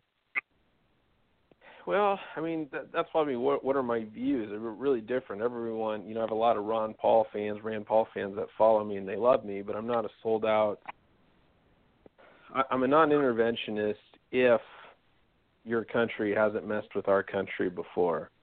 But I'm a student of history, and you know, we have sections of the world that have always messed with America from since our founding, and so I think on some of those situations you have to be have an aggressive posture so i you know i'm looking for a person that's not um not eager for war you know doesn't start fights but ends them that type of attitude and Um, so, you know, I'd have to meet with the people, talk about their background, what's their philosophies. I believe in the sovereignty of America.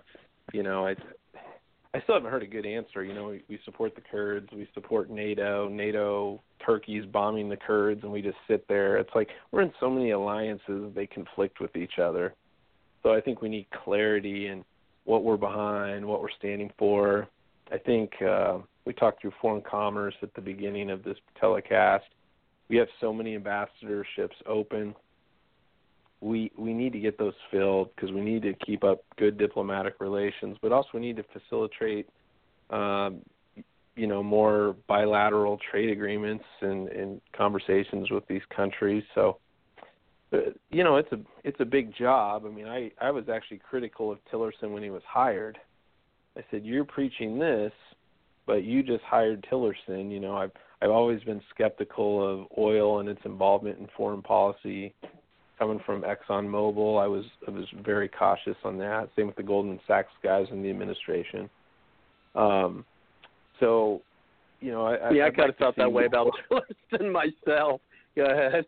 Did you? Yeah. I was never a big so Tillerson. I, mean, I, I was vocal about it from the start, and I, you know, so which you, which is crazy in today's world. You've got to be all in. I, I like Trump, but you know, there's some things I'm like, look, you, this is what you said on the campaign trail. But I'm telling you, these guys you hired, they don't believe what you preached, especially on the trade, and we saw that last week. I go, how'd you ever hire that guy when you believe this on trade? That's never going to work. And we saw that we saw that bear out. So I don't think a lot of his administrative what and that surprised me because I always thought Trump what I admired about his background is he always put in the right people in place to have his projects succeed. A lot of them, not all of them, and was pretty good with staff. Or in this case, I was like, I don't know what you're doing here and hiring some of these guys. They don't think like you, well, and they're not. They don't believe like you.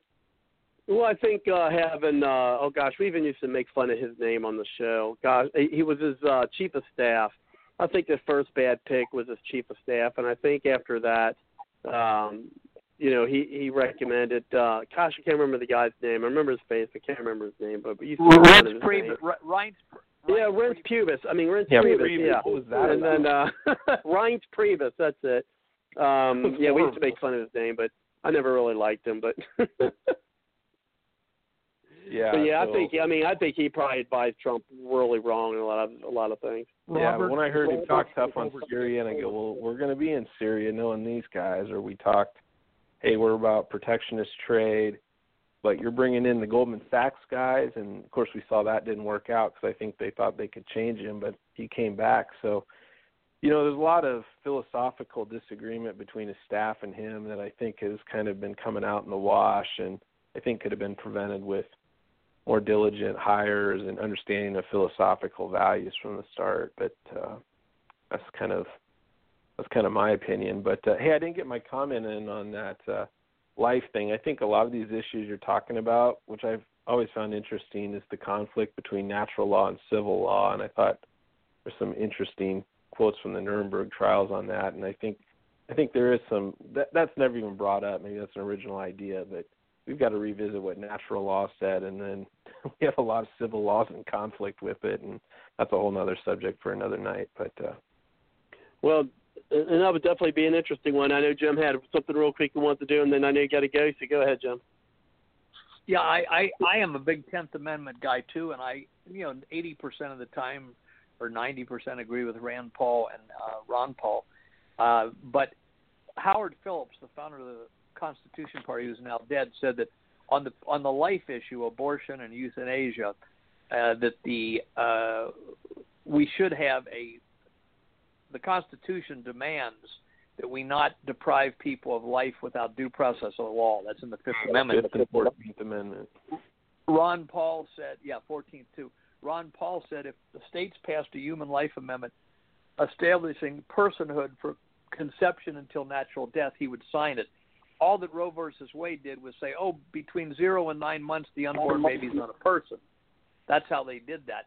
So Howard Phillips thought, thought that we were required by the Fifth Amendment to pass a human life amendment and make, you know, the sanctity of life, as long as they haven't killed somebody and forfeited their life, where they could get capital punishment maybe, um, as long as they haven't forfeited their right to life by killing someone else, the the constitutional amendment would protect uh, the personhood of all human life from conception until natural death. And I've always felt that the Tenth Amendment is superseded there by the Fifth uh, Amendment and by the fact that we got to prevent murder in our society. Yep. Would you would you be for a constitutional amendment on the life issue, or or would you think the Tenth Yeah, Amendment no, would override? No, you and I see eye to eye on that. I, I believe I, I've always Yeah. been a Fifth and Fourteenth Amendment guy, and look, you the the amendments in the Bill of Rights are superior to these state laws because it's Yeah. in there. But if it's not Right. in there, then it's Tenth Amendment, right? So Right. you know, right, Ninth Amendment exactly, rights, yeah. Tenth Amendment powers. So yeah, Fifth and Fourteenth Amendment is very clear to me, and and that's the argument I make. Um, I'm called. Ex- I'm not actually. More people believe in what I'm saying than than not. But if you in the establishment says I'm too extreme because I've made a pledge, I will vote no on any budget that funds Planned Parenthood. Yeah. And they've said, well, we got to keep the government open. I said, you don't understand. If you believe you can't violate the Constitution, that's the oath you take. I don't see how Yeah. you can even vote yes on that budget because that money is going to go to an organization that's going to deprive life, and that's government depriving life. You can't do it. Right. Right. Well, so I, I, if what I, I think morally and spiritually and religiously on the abortion issue. It's a Fifth and Fourteenth Amendment issue, and we can't do it. Well, I would vote for you if I was there, and I'll try to send you a small donation. I say small because that's the only kind of donation I can send these days. But uh, You got What's your skin web- in the game, and I like it. what's your website? It's Watson1776.com. Can we donate on the website? Yep, you can. There's, oh, trust me, it's not hard, Jim. We make it easy for you. Good, good, good. That's Oh that's yeah, what I need. yeah, I've seen, yeah. I've, I've I've seen it on. Yeah, it's on the website. I've seen it. And, and also, Jim, I've got a link here on Blog Talk Radio uh, to the page here at uh, www.watson1776.com. Okay. Well, thanks for having Todd Watson on. Todd, thank you very much. Okay. Yeah, it was a fun night. Appreciate you uh, inviting me, and good luck to your show. And I enjoyed the conversation. Thank you very much, and uh, hopefully we'll have you on again, perhaps uh, on the campaign. Hey, maybe even for a, a general election, which would be a lot of fun uh, as well. It'd be great to see. Uh, we'll definitely be keeping an eye on uh, on the campaign. Uh, and so now, real quick, because I'll be honest, I can't remember off the top of my head. When is your primary, Todd?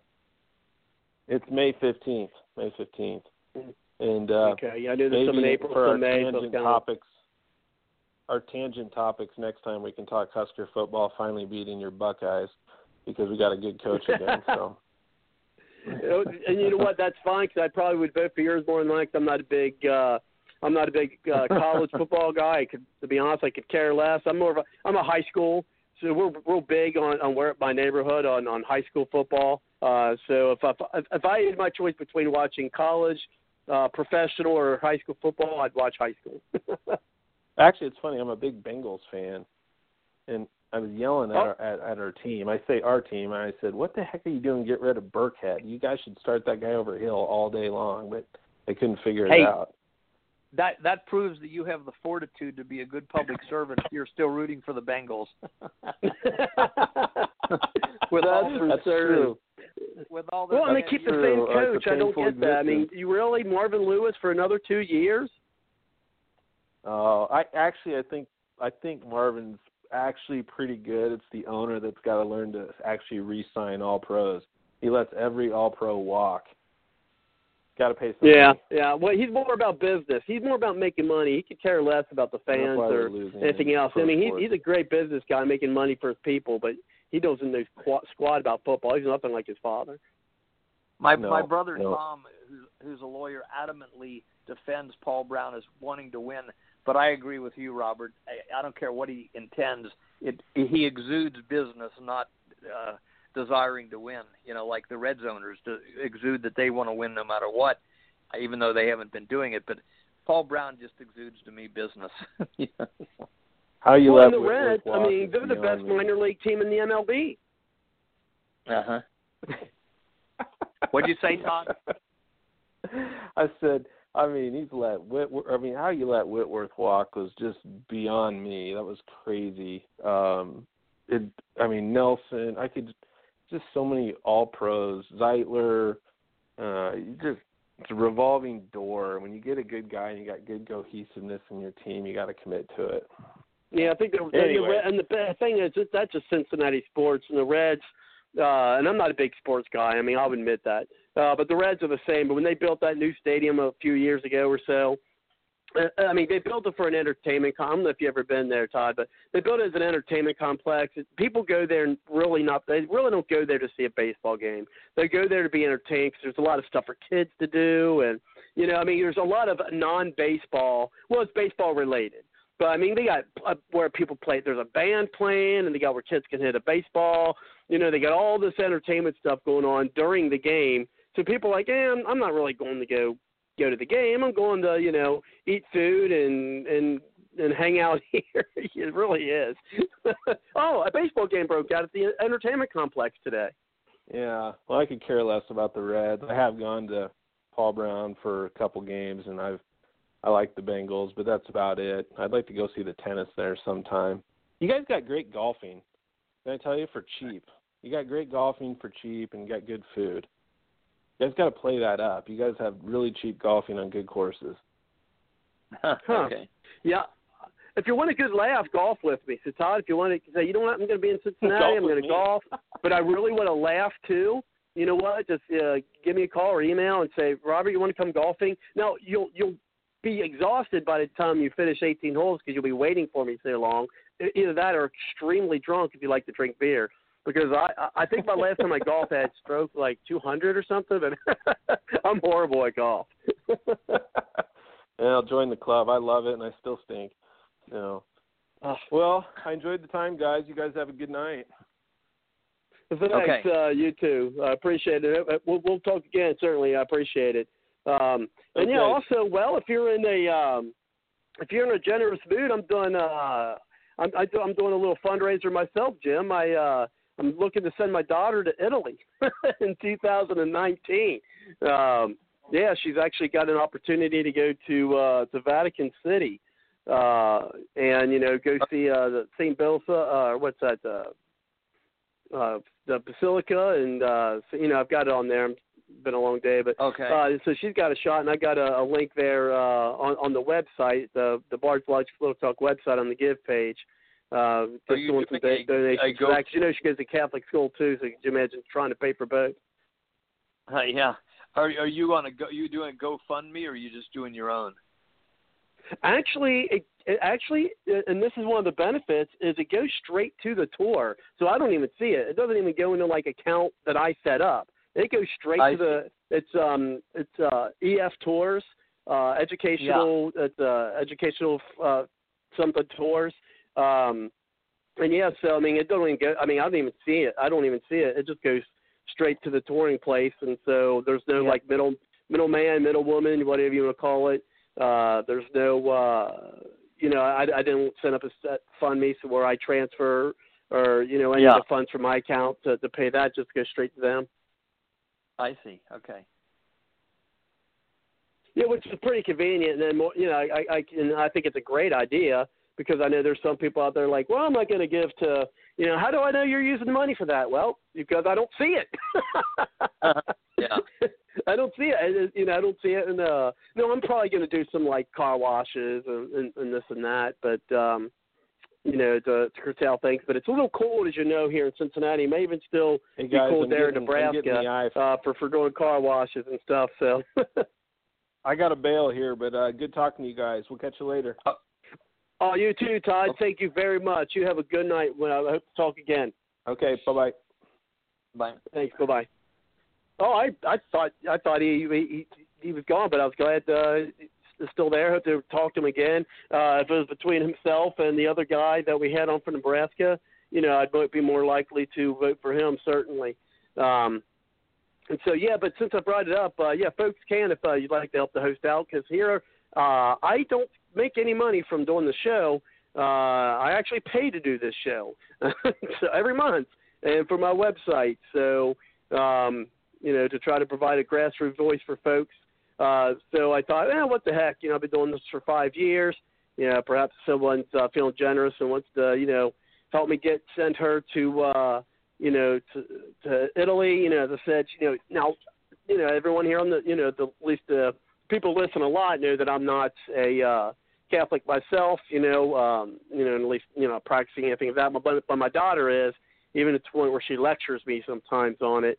Um, but you know, it is it would be a thrill for her to go. She, you know, like to be able to see those historical things. I mean, there's other historical things she could see because I mean, she she'd be there for it's a it's a, like a nine day, ten day uh, trip for um, 2019. Um, so yeah, you know, so I thought, well, you know what, I'm going to put that up there. I, I I never do that. I never, you know, uh, I've tried to monetize anything. Uh, so I thought, well, why not? Um, because you know I'd really like uh, for her to be able to go. I think it's a great opportunity. It's actually to a new school. Uh, the school that she went to, as you probably know, Jim, uh, being in the area, that Mercy uh, is merging with McAuley. Uh, but we decided against that because I actually myself and a group tried to save the school. I even talked to people about doing fundraising to raise money for the school.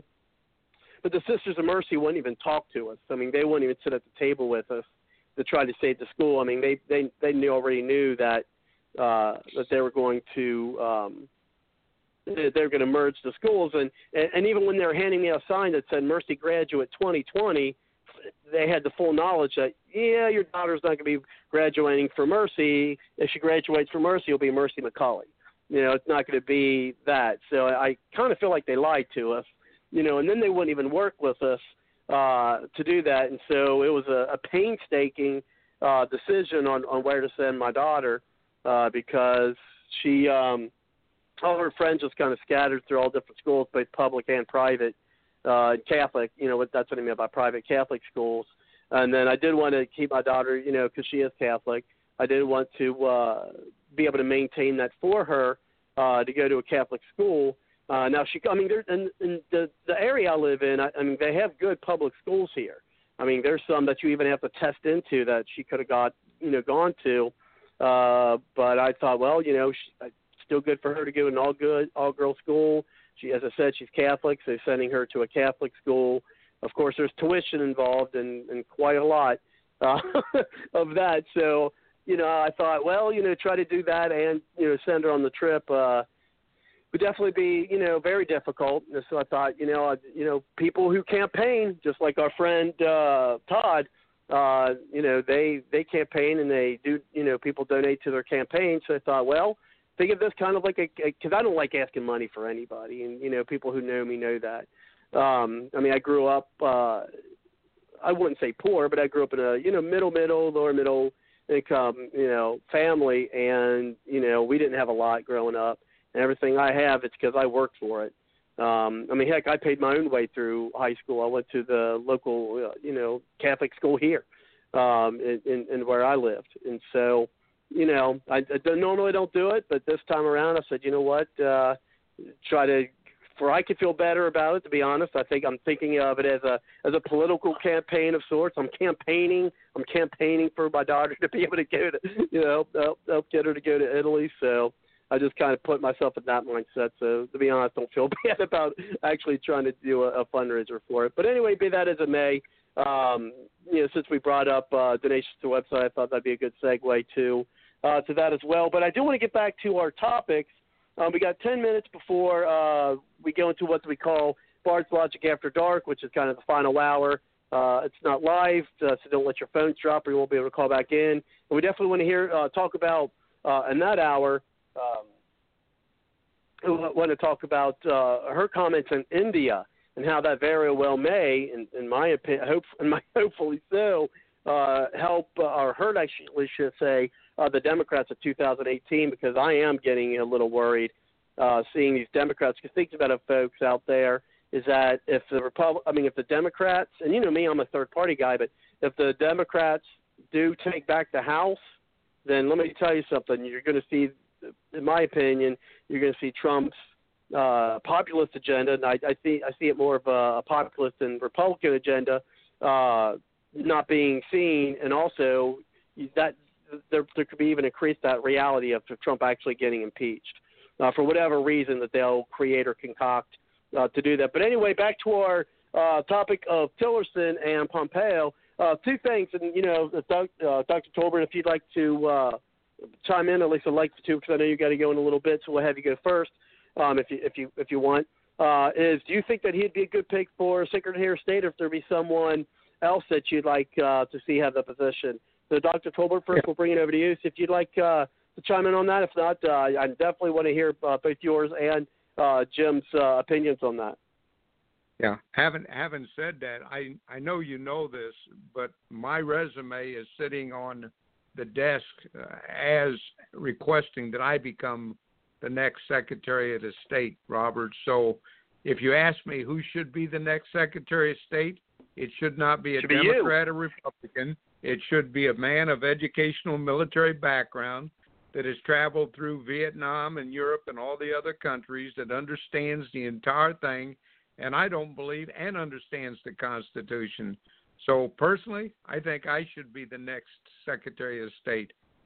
Getting back to uh, Goldman Sachs a second, people that don't realize it, Venezuela is still being controlled by that particular group of individuals, and it is failing as a country. Uh, it is a real problem. Uh, we also filed petitions with the president about Puerto Rico becoming the 51st state before it becomes another Venezuela. So I'm just going to drop it right there, Robert.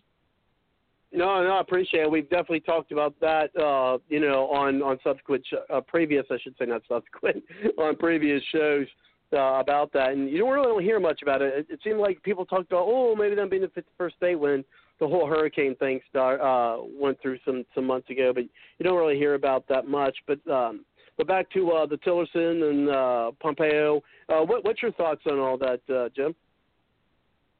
Uh, I would back Dr. Tolbert. I'll tell you, I'm not in favor of. Uh, was not in favor of Tillerson, although I don't think he's the worst guy in the world, but he's pretty much an internationalist. Seemed like he had some of that good innate uh, traditional Texan in him, but uh, he was an internationalist, and I I don't back this. Uh, his name is Pompeo, is it? Pompeo. Yeah, he's the. Uh, yeah, I think he's current director of the CIA right now. Yeah, he's that's just correct. Like, maybe, right. I don't. I don't say that he meant to be that way, but he's become a traditional swamp thing, a traditional deep state guy who buys all the uh, every false flag that ever happened, he swallows. He believes, I think he believes we need to torture. Uh, I, he's just a congressman who, as soon as I heard of him and Wray, who or W R A Y, who Trump put ahead of the uh, FBI, I think. Um, I said these, you know, these guys have been in Congress for years, and I never heard of them. That means that, and I'm watching to see who's doing anything unusual. Uh, so I, I believe they they're just normal swamp things unless they show themselves to be different. Uh, a guy, for instance, Congressman Massie, who's across the border here in Kentucky, east of us. Uh, he has distinguished himself Which already. I still would like to get on the show, but I haven't heard from. I, I mean, I haven't reached out for a while, but still would like to have him on. Go ahead. Yeah, I, I would like to have him on too. Um, you to get him on. So anyway, in his business life, he kept bringing in his enemies to try to make them friends, which in business often worked. But it's not going to work here because he's in a spiritual battle between the forces of evil, namely those behind the shadow government, and trying to save the American Republic. So I, I think he may be waking up to that, that he's been given a lot of bum steers because the people in the Council on Foreign Relations and this one and that one, they all, uh, you know, they're all going to recommend other people who basically want to get back to business as usual, like it was under the Bushes and Clintons, you know, and uh, Clintons, Bush, and Obama. They want to get back to even Paul Ryan and Mitch McConnell, I believe, want to get back to business business as usual. So uh, yeah, I would. Oh I, yeah, certainly. I, I personally, if I were Rand, if I were up there, I would vote like Rand Paul against both of them and say get some. I mean, I wouldn't be opposed to Rand Paul for for for one of these positions, you know. But that would take away, as as uh, Todd said, probably our best senator. Uh, even though I don't agree with him on everything, but he's the only senator that I think that's in there now that they really fear. Um, the, the the ruling elite fears. They fear Trump. They fear Rand Paul, and they would have greatly feared Judge Moore had he not been, I think, computer frauded out of the election. You know, I wish more people would believe that computer into the computer fraud stuff. Cause I think a lot of people just think it's conspiracy theory. I hope our guest didn't, but you know, we'll, we'll see as time as time will show. Well, Um, I mean, I, I, it sounded like he was somewhat aware of it when he said he knew that E ES&S was headquartered in Omaha, Nebraska. But verifiedvoting.org, anyone can go and see that these companies are counting 96% of the counties, and that should at least send off the alarm bells that there's too much of a concentration of power in those three companies. You know, I don't know why people don't see it right off the bat when they see that they make the election officials sign that no one's allowed to look at their program that tells the computers what to do. So I don't, I never have understood why people didn't immediately see that's a potential problem. Uh, but I believe it's also a literal conspiracy, if a bit of an open one, of these three companies and the five networks conspiring to control who gets elected in key elections as long as they can make it believable. It has to be believable. And I think that's why they let Trump stand because they were afraid too many people were going to Oh, yeah. doubt it if Hillary got in. That's my guess anyway. I don't have any inside information, but uh, they. and- But then again, what I think what they're trying to do is make Trump, bring him into disgrace, make all the Trump people that voted for him feel like, oh, we shouldn't. Have, that wasn't a good thing. That's what they hope to do. I don't think they're succeeding, but they they've been screaming for Trump's impeachment since the day he got elected, almost. You know.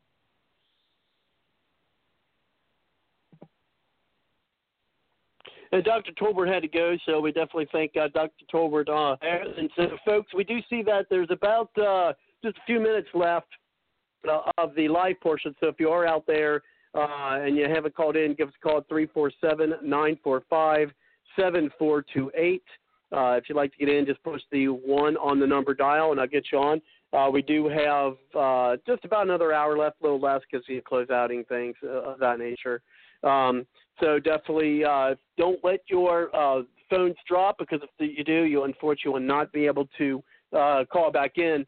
Um, and so yeah, yeah. Hopefully, you know they they take it seriously. I don't know a lot of people do it, and it's a shame because you vote and you think, well, did it really matter?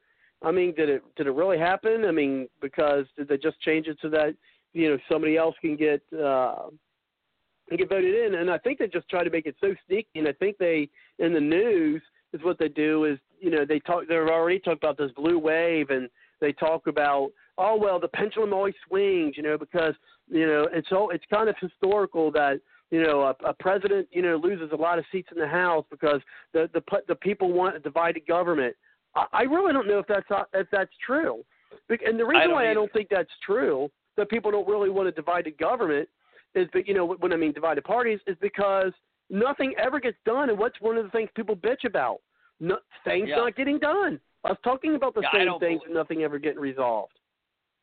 I, I agree with you. I don't believe it. I do not believe that. I think people want to see the Trump agenda done. Again, by the forensics, we could see it was a thousand to one Trump signs in the country areas. It was uh, a hundred to one in the cities, except in like Clifton liberal communities that might be uh, Hillary might have had a slight edge in signs. The crowd sizes were incredible for Trump, nothing for Hillary. I, I believe Trump won by, as I've said before on this show, 10 million votes. But yeah, the the the but they then made it look like oh, not only did he he lose he lost the popular vote, which we now know from what's coming out in Texas and Pennsylvania that all these illegal aliens are voting with their driver's license. You know, so that's come out public in the last month that there's uh, thousands of people uncovered in Pennsylvania that were voting with a driver's license who weren't citizens.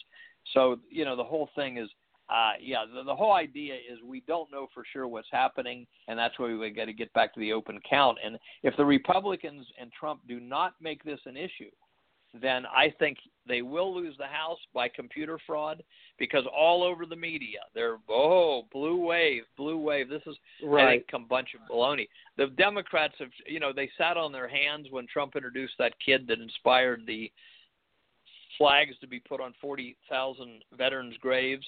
They sat on their hands because they didn't have it preordained what they were going to do because they didn't know all the guests that he was going to introduce. And uh, if I was the Republicans, I would show that picture and show the guy running for Congress for the Democrats sat down when this guy kid that you know got the flags on the veterans' graves was announced, they are, as Trump said, it's like they don't they don't love them. Uh, what he, said, they it's like they dislike America or something. That's what I would drive home because they do. I think the Democratic leadership and anybody that follows, they do not like America. They want a a transformed communistic type country at the top, and then all these dummy Democrats down the line go along with it pretty much. Yeah, and they could be the they could be the oligarchy, which they've pretty much positioned themselves anyway. Because the people, yeah. and, and, you know, the people I guess keep voting them in. But I mean, uh, you know, who knows how long, you know, if, if the fraud has been going on, how long it has been, uh, how long has it been where votes really haven't been haven't been true uh, to what really what the what the results really are. And, and back to my point is, my point is, you know, I don't. I mean, I really don't think the people, you know oh, this is this always happens. Well, I, I don't think so. I don't think that's what the people really want. Um, right. And and I think that in order to, we're, we're going to need those signs again, Jim. I think we're going to need once we get to the general election, we're going to need all these Republican signs out so that, as you pointed out, there could be a visual. I mean, a visual where people could go out of their homes and actually visually see, hey, and then if it don't turn out that way, they'd be like, hey, wait a minute, what the hell's going? Yeah, well, yeah, we're officially in Bards Logic after dark. So, like, you know, it's like, what the hell is going on? Uh, because visually, they're not voting for the Democrats. Uh, I yeah. Do you think I, it? You think it uh, can happen? I mean, we can have that wave again.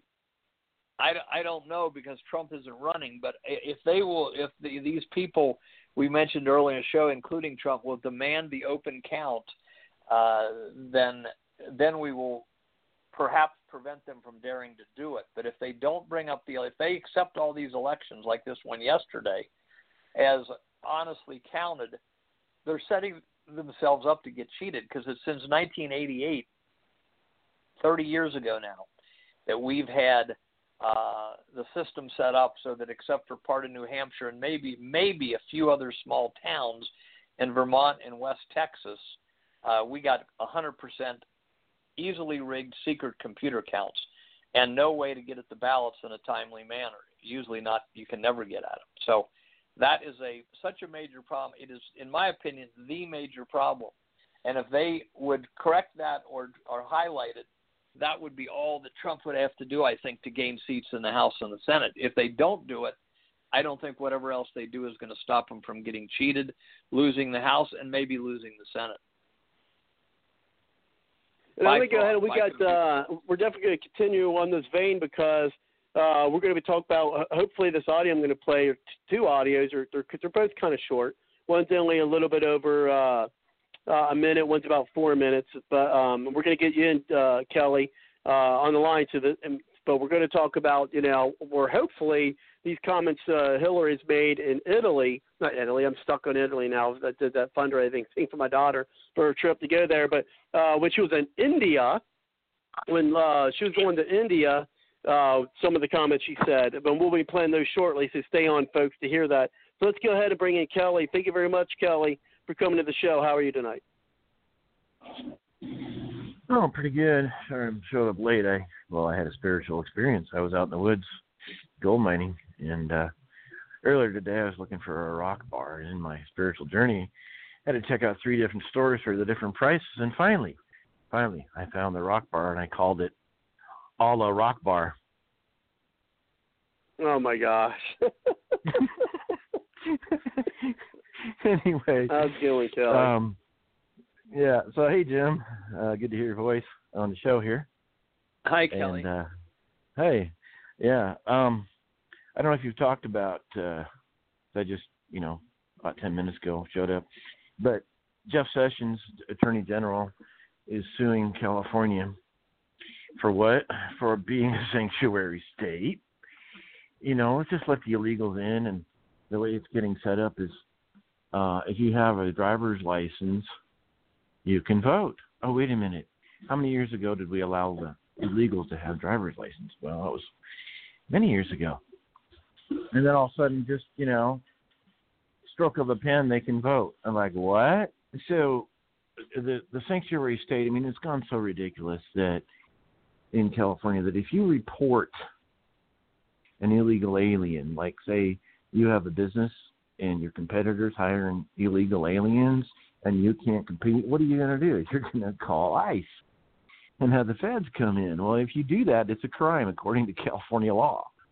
Wait a minute. If you cooperate with the feds, which you're supposed to do, it's called misprision of felony. That is uh, an actual statute, Title 18 the United States Code, that if you know of a crime going on, you do not report it. It's called a misprision of felony. Uh, Kelly, So- how do you spell misprision? I hear that word. I never know how to spell it. How do you spell misprision? It's uh, pretty much like it sounds, M-I-S prison, or misprision of felony. It's P R I S I O N. Um, just just if you Google it in, if you Google it, it'll spell it for you. But Miss Prison of felony, I think it's uh, Title 18. It's in the first section. Um, Okay. so Okay. yeah. So, so in other words, if, you want to report illegal aliens, theoretically, and you don't, you're a criminal. If you do, you're a criminal. so, you know, one's a federal crime, the other's a state crime. And so, you know, you're you, you, anyway. So, Sessions is going to sue California for being um, a sanctuary state. Of course, you're San Francisco. They're already a sanctuary city. That's where that illegal just happened to kill somebody on a dock, but that's another story. So then um, we, we've got, uh, you know, I'm hearing some reports from a new voters group, and Jim will have to tell you about that later. Um, can't quite remember the name, but they are they are gearing up poll observations now. This isn't uh, exit polls. This is poll observation. Now, what my hope is that they'll do, because there's reports of from this one lady I talked to in the group, there's reports of illegals voting five times, and the unions and other Democrats get them on buses. I mean, again, these are reports, and they'll expose it if it's happening. But basically, they bust them from precinct to precinct to precinct, and they probably pay them fifty bucks or twenty bucks a vote, whatever. And so, what they're, what I'm hoping they're, they'll do, what I'm hoping that they'll do, is people will stand outside the precincts with cameras, with obviously their cell phones, as people are walking in, start taking pictures of likely suspects. Okay, fine. Those pictures go to a central uh, station where they have uh, software and a whole bunch of screens and a whole bunch of monitors of people monitors. All right.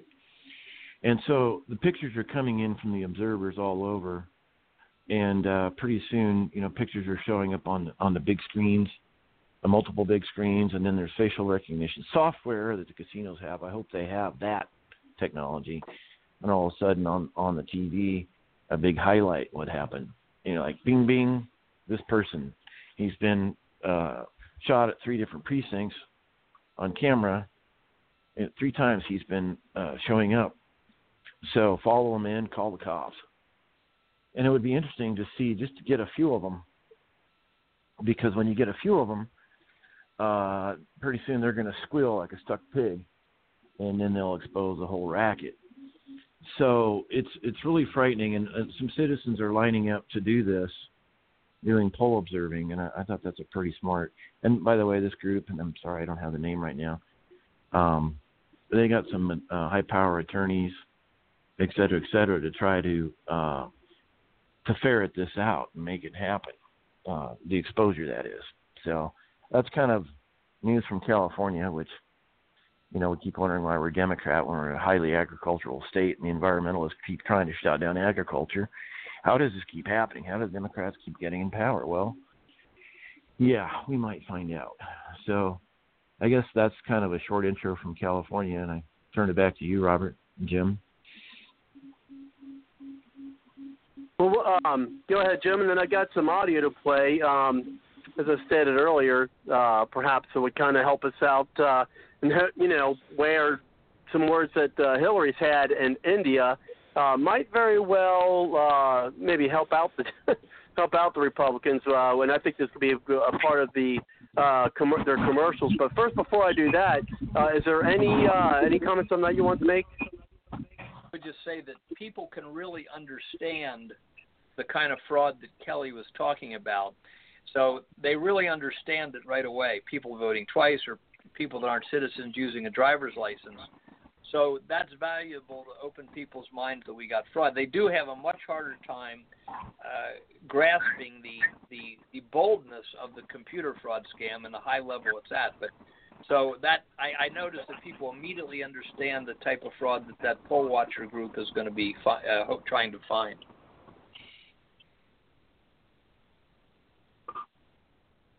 Let's go ahead and I'm going to play, uh, play the first one. Uh, got, this one I don't think it's going to be as might not be as big of a, a hit as the second one, so we'll kind of whet your appetites for that. But I will keep the, the phones, uh, the mics on when I play the audio. So let's, let's also make sure we keep the thing, uh, you know, the, the background uh, stuff down. But here's the first one. It seems to be kind of a bromance. A bromance, yeah. yes. A bromance. What's your take on it? Well, I, Trump does have quite an affinity for dictators. Um, he he he really likes their authoritarian posturing and behavior. The other day, when he heard that Xi Jinping was going to abolish term limits, he kind of, you know, wistfully said, "Well, maybe we will do that someday in our country." Um, so he does have this pre-existing uh, of favorability toward uh, these uh, dictators. I think it's more than that, though, with Putin and Russia. Do they have something on him? Uh, well, we'll find out. We'll find out. Follow the, the money. Uh, the other thing is that President Obama knew about Russian interference while during the campaign. Why did he not talk about it? He could bring it out to the open. It would have changed the whole narrative conversation. Was that a mistake? Well, look, I wish that I wish he could have found a way to talk about it, but I understand some of the constraints that he was up against.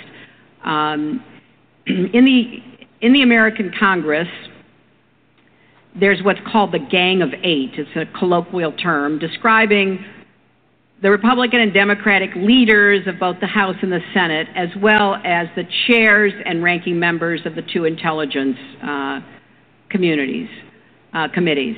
And so, starting in August, intelligence professionals went to the Gang of Eight, which includes Mitch McConnell and Harry Reid and Nancy Pelosi and Paul Ryan, and basically said, We have uh, a great concern because we are seeing a lot of evidence of Russian interference in the election.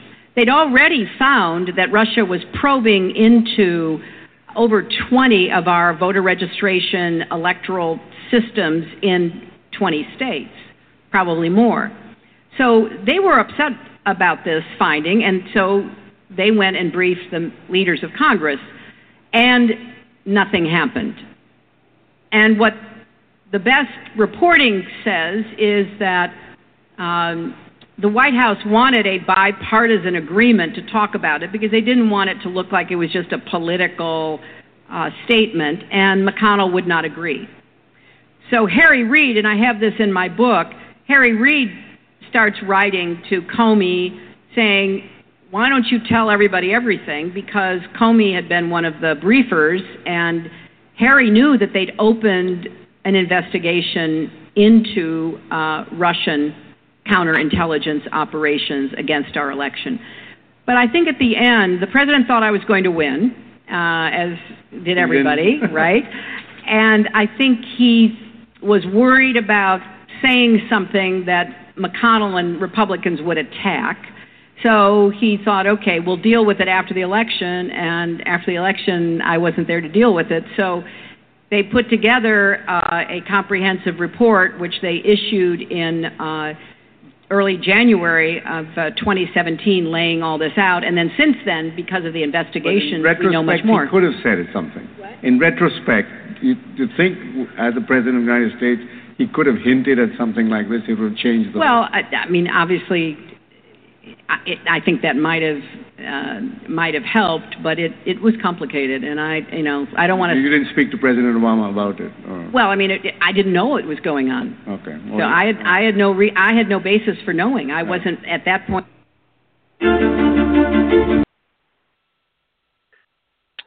And uh, what, one of the things I found interesting about that is, you know, basically, at least it sounded like to me, she's saying, well, Obama didn't do anything because, well, uh, he thought I was going to win.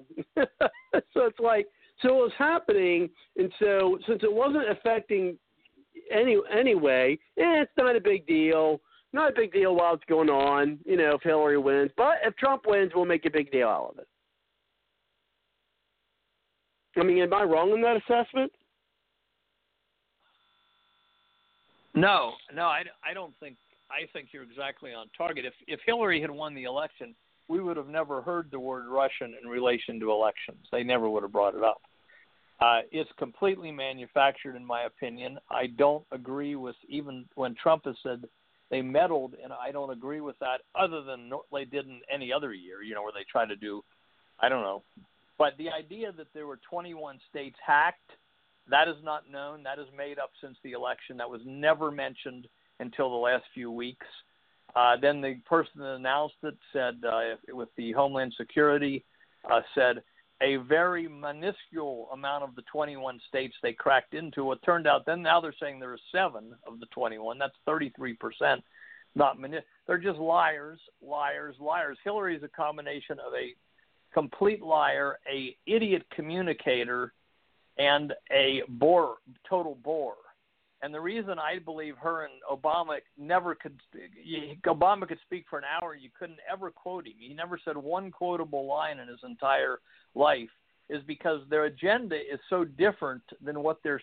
They have to talk to the American people as if they're trying to help the country when they know the agenda they're on is against what traditional America is in any sense, you know. So that's why they're such horrible bores when they speak, and, and Hillary, on top of everything else, is is is is lying a lot of the time. So, yeah, I, I and the, I don't know if you're going to play the other part where she basically said American women are so dumb when they're married or have boyfriends or have bosses that they voted for Trump just because their boss or their boyfriend did, you know. But uh, you mean uh, so you, she, you mean this? You you mean this, Jim? okay the map of the United States. There's all that red in the middle where Trump won. I win the coasts, I win, you know, Illinois and Minnesota, places like that. But what the map doesn't show you is that I won the places that represent two thirds of America's gross domestic product. So I won the places that are optimistic, diverse, dynamic, moving forward and his whole campaign, Make America Great Again, was looking backwards. You know, you didn't like black people getting rights. You don't like women, you know, getting jobs. You don't want to, you know, see that Indian American succeeding more than you are. Whatever your problem is, I'm going to solve it. So it was a symptom, but it was also a cause because having someone run for president who voices those ideas who rejects so much of the American story and our values, was also the underlying cause as well. Actually, Jim, I didn't have that. You know what? You're, you're referring to something else. Excuse me. You're referring to something else, and now I feel like, oh yeah, I should have had that, but I didn't. But I know what you're talking about because I heard it, and I should have had that audio. And believe me, I'm going to be playing these audios again and again oh, and again and again okay. uh, because I, I think just, it's important. I think these things should make it to uh, Republican commercials. Absolutely, and and I don't even think she realized she was completely insulting the intelligence of 52% of the women in the country who voted for Trump, and saying they couldn't think for themselves. Uh, first of all, um, I'm going to get that audio and I'll play it on next show. yeah, anyone can tell their boss or their boyfriend or their husband, "I'm going to vote this way," and go in the both booth and secretly vote the the other way because it's a secret about. The problem is Hillary was boring. People could sense she didn't like them. Somebody brought that up today. Can't remember who it was. That people can sense that Hillary does not like the American people. I felt she had trouble hiding her contempt for her own supporters. So anyway, it's just a ridiculous. Uh, she just continues to be a ridiculous person. Yeah, I mean, and, and and you're right. I mean, I know the as I said, I know the uh the audio. You're, and I wish I had that audio. I don't know why I didn't have it, but uh but yeah, I, I heard that too, and I'm going to get that put on here. And I think that every I don't care. I don't care what state you're in. I don't care what district you're in. I don't care what precinct you're in. I think you need to put that what you're talking about and the one the, the at least the one that's the one minute ten second. And I think they need to put that. And John, I'll get you on in a little bit. And I think uh, I think they should that should be on every commercial. Everyone should play that commercial. Say, American people who voted for Trump, this is what Hillary Clinton, and not just Hillary Clinton. This is what the Democrats think about you. What do you think, Kelly?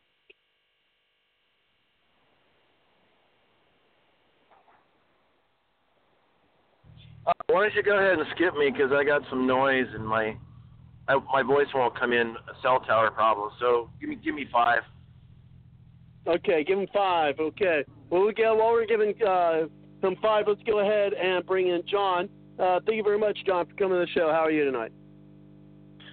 I'm doing fine, gentlemen. Um, you guys sounding great. Had a great show, and um, I wanted to ask Jim Condit with uh, the mission that he's got with WatchTheVoteUSA.org.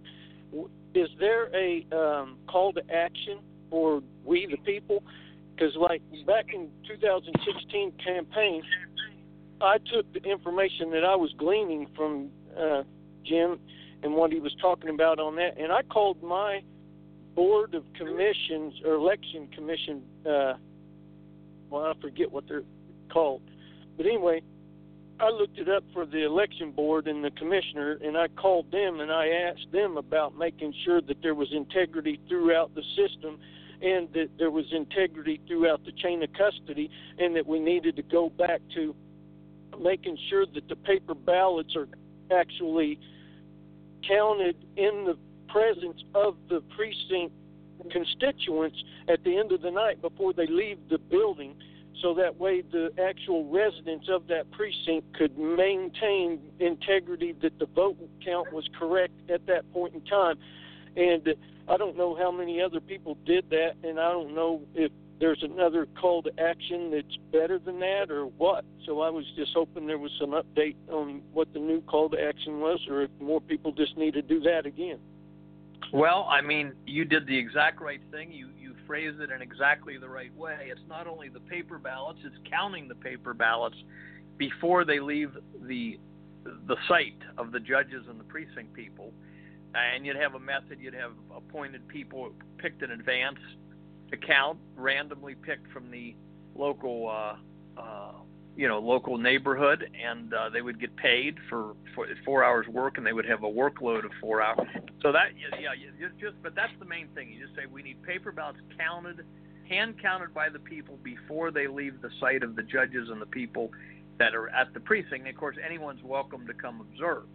It should be that way. So that's what to do. Now the the call to action is on openlettertodonaldtrump.com, and on there you'll see a tab that says new open letter 2017. We got to get that changed to 2018.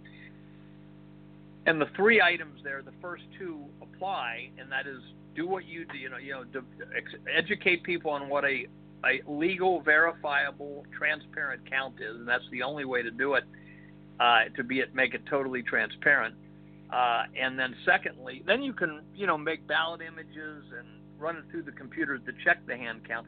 But that first phase has to be a hand count. Okay, it has to be to have a really transparent, verifiable election. The second thing is that everybody in the country, the NRA could could uh, get this going in a few minutes. Uh, should be running for precinct in the Republican Democratic parties and taking over the county precinct organizations, which then you can change the party leaders.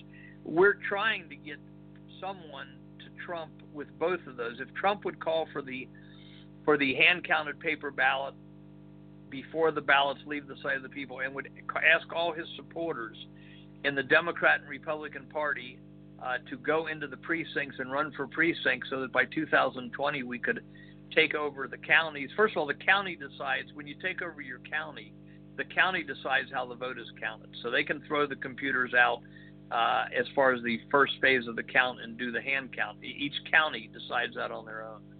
And then, uh, secondly, uh, you could then nominate and back people like Todd.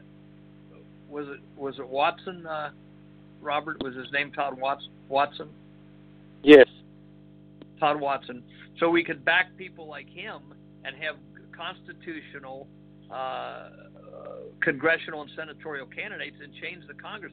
Once you had a Congress made up of people like are on this call, or or him or Rand Paul, you could undo uh, in, in a few months the hundred years of tricks that have been played on us by the Federal Reserve crowd and all of their minions at the local level of that of that crowd, all their their grassroots network that they've really taken control of the country because our people don't even know about the precinct. So the ultimate activism is the run for precinct, which is very easy in your neighborhood for the party of your choice, and then go to the go to the uh, if you get elected, you go to the the party meeting, which is usually like in June of the even years, and then you elect the new party head that would be a constitutionalist. Then we change the voting back, and we're trying to get to Trump to have him make that call and to set up on his 2020 campaign. He's already announced he's running. So we're recommending that he put someone in charge of the precinct effort. That he put ten, you know, ten people with, with phones, and they spend full time answering questions and finding Trump people to run for precinct. There's about 250,000 precincts. So you, with 500,000 people, the NRA has five million members alone. Uh, you know, because they would they would be pro-Trump people. A lot of these other organizations, Ron Paul got 10 million votes or 15 million votes.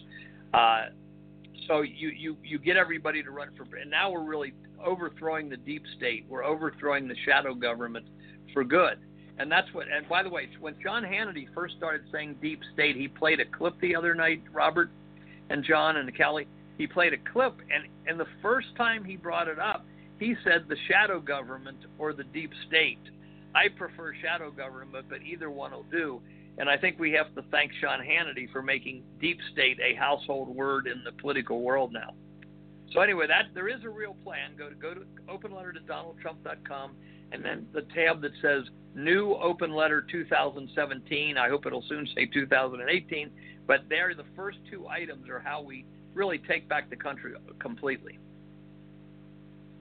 I, but I'm afraid only I'm afraid only President Trump can get it going. I mean, I've tried for 40 years on both on the vote fraud and 30 since 1986, 88 on the precinct. We need if he would make the call and he would we could get advice to him how they set it up, how they work with people. It would be the craziest time ever in political uh, history because in our lifetime because these ruling elite people would be going nuts uh, Trump would have to take extra care for his life at that point because we would be coming right at them to overthrow him for good. So.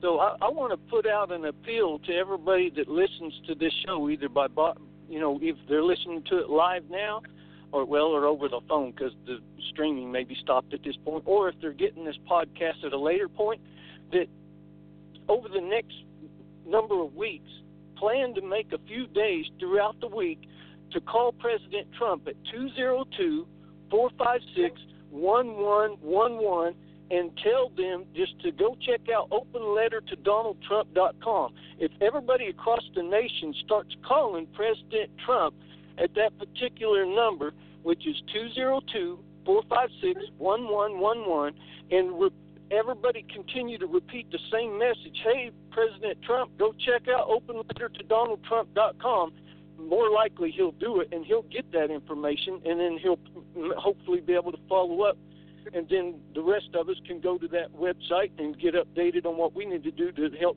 control our precincts and, and coordinate. So right, that's, that's an excellent. And real, and, and real, real quick, guys, because uh, you, you mentioned I want to play it, and it's going to be an audio. I did find that audio uh, for uh, what you were mentioning earlier. With Hillary Clinton. It's only a couple minutes, and so I want to do that real quick before we can get yeah, more commentary. Is, this is, so, so let's go ahead and uh, and listen to that. It's it's really damning. And again, I'm hoping we could get this on some commercials for some Republicans all across the country. So let me get that keyed in for you.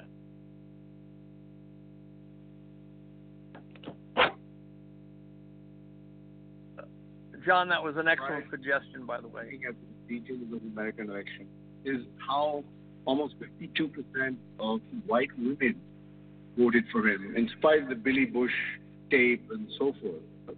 How do you explain that? Well, explaining that um, Democrats uh, going back to my husband even before, but just in recent times, going back to Bill and and and uh, our candidates, and then President Obama, have been losing the white vote, including white women. Uh, we do not do well with white men, and we don't do well with married white women. Um, and part of that is a an identification with the Republican Party uh, and a, um, a, a sort of ongoing pressure uh, to uh, vote the way that your husband, your boss, uh, your son, whoever uh, believes you should. And what happened in my election is I was on the way to winning um, white women until former director of the FBI, Jim Comey, dropped that uh, very ill-advised letter on October the 28th, and my numbers just went down because all. And I heard a lot of anecdotal evidence about this. People have written about it. All of a sudden, you know, white women who were going to vote for me, and frankly, standing up to the men in their lives and the men in their workplaces, uh, were being told she's going to jail. You know, you don't want to vote for her. You know, it's gonna be terrible. You can't vote for that. So it just it stopped my momentum and it decreased my vote uh, enough because I was I was ahead, I was winning, and I thought I had fought my way back in the 10 days from that letter until uh, the election. I fell a little bit short, and so I think that it it was part of a historical trend that I was bucking, and then it collapsed on me. How do you explain uh, Comey's behavior? Okay, and of course, you know, this lady, I tell you what, it's. But anyway, so that that that, that portion, especially when she's trying to blame the, the married women. Now, of course, see how she backtracked. Like, well, you know, I was bucking it, and they were they were going to vote for me, and then then she blamed Comey and and blah blah blah blah. Um, you know, but I mean that that the one portion was she's blaming them. You know, and even even even the backtrack to show that you know you know her what you know what she's trying to do there could be a part of a commercial, but especially where she's trying to blame them uh, for that. But let's go ahead and uh, sorry for interrupting you, John, but I did find the audio. I want to get it on uh, the podcast portion here, uh, so that you know hopefully when it gets out, the the folks perhaps they'll be like, hey, wait a minute, maybe we should. Uh, you know, incorporate these in, in, in all of our, uh, you know, commercials, and not all of them, but you know, at least you know on some of the commercials and say, look, th- because remember when she started off, she said we. You know, sorry about that. I had to adjust the volume there. And she said we, uh, and so you know when she said we, she meant the Democrats, not just her. Go ahead, John. No, I, I was done. Jim was just commenting on what I was saying. Oh, go go ahead, Jim. Sorry about that. Guys. Yeah, no, I. I just wanted to make sure was, I got that played. Go ahead. Yeah, no, no, that was good. That was an excellent suggestion by John because when you go to openlettertodonaldtrump.com, I put we put right at the top. Uh, please see the menu tab, new open letter 2017. So even though there's other stuff on the homepage, the first thing is to go to that tab to see the game plan. And uh, they they got the uh, you know with their presidential campaign, they have the manpower to provide the leadership because people need leadership. They need to be told and kind of coached along if they have any questions how to run in their own area, which is a little different from state to state, but always easy, whether they have a convention or a primary. And then finally, um, after they get enough people running in a particular area, they would have to find an office holder or a prominent citizen who would, or someone who's been with the Trump campaign and say, this will be our new chairman of either the Democrat or Republican Party. They would have to put up a leader and find a leader who would work with the Trump agenda if there isn't already one there, okay? And most of them that are even already there that claim they're with the Trump agenda, I I wonder because a lot of them were opposing Trump during the election, you know. But in any case, Mhm. that is is really not. It's, it's kind of a impossible. Seems like an impossible task with just the few of us, and even the thousands of people I've contacted to do it. But if Trump would call for it and put a infrastructure of, of advisors or people that answer the phone behind it, it could happen within months. I'm telling you, it could happen within months because he's got you know, what does he got? Does uh, does he got 70 million people on his Twitter and his Facebook and all that? I mean, he's got a lot of people that could would all that needed. And people want to know what to do. They're like, what can we do? What can we do? Uh, and but they they tell them write letters, come to rallies, all, all this stuff over the last 30 years. The Tea Party, that's all they told them really. Anybody that had any big mic. But the answer is get in the precincts and take over the grassroots parties, and then we've then we've then we can upend and boot out the entire deep state uh, and their personnel. Because a lot of people at your county level, if you said you're working for the deep state, they would say, "No, I'm not." They don't even realize what they're working for, but they got in and they're they're going where their bread is buttered and all that kind of stuff, as opposed to being in the hard road of third party or resistance politics that we are all tr- trotting along not doggedly trotting along that road, as someone once said. Now you're suggesting that Trump does this through his new, um, you know, reelection campaign, not through the yeah. federal government, right? Oh, uh, yeah, through the campaign. I'm suggesting though that he said, it, you know, all these things he goes to do when he did this big rally, like in Pennsylvania. Uh, he does it through his campaign. Those are always campaign ex- uh, appearances. So, so I am suggesting he mention it in every speech, put out a tweet once a week, and have those phones ready. Call this number if you want to help us uh, take over the uh, Republican and Democratic Party, because all those Reagan Democrats, all those blue collar Democrats uh, would would come out for Trump. And again, you don't need 200 million people. There's 300 million people in the country. There's only 250,000 precincts. So you know, you get 250,000 in one, 250,000 in the other, you you you're, you're going to be challenging in every county, all 3,141 counties. And Trump could do it if I could get his ear and, and would, could direct this campaign in this regard. Uh, we would have the country on fire within weeks, and and and they would be they would be panicking, which means they would probably start to retaliate in some way because they are aware the party leaders and the people behind them, the money guys behind them, uh, they realize this is where the power is. Our people, our our people hungering for a constitutional government and for a government that's trying to serve American people. Our people don't know what to do, and nobody, for some reason, will tell them what to do. Um, so, uh, you know, when Glenn Beck had that big rally of two million people or one million people back in 2008, uh, I know people who were trying to get to him and to any Sarah Palin, anybody who was speaking, tell everybody to go back home and run for precinct. That that's where the real power is. The precinct elects the party chairman. The party chairman nominates the candidates and picks the vote. But just tell them to run for precinct. They couldn't get anybody to do it.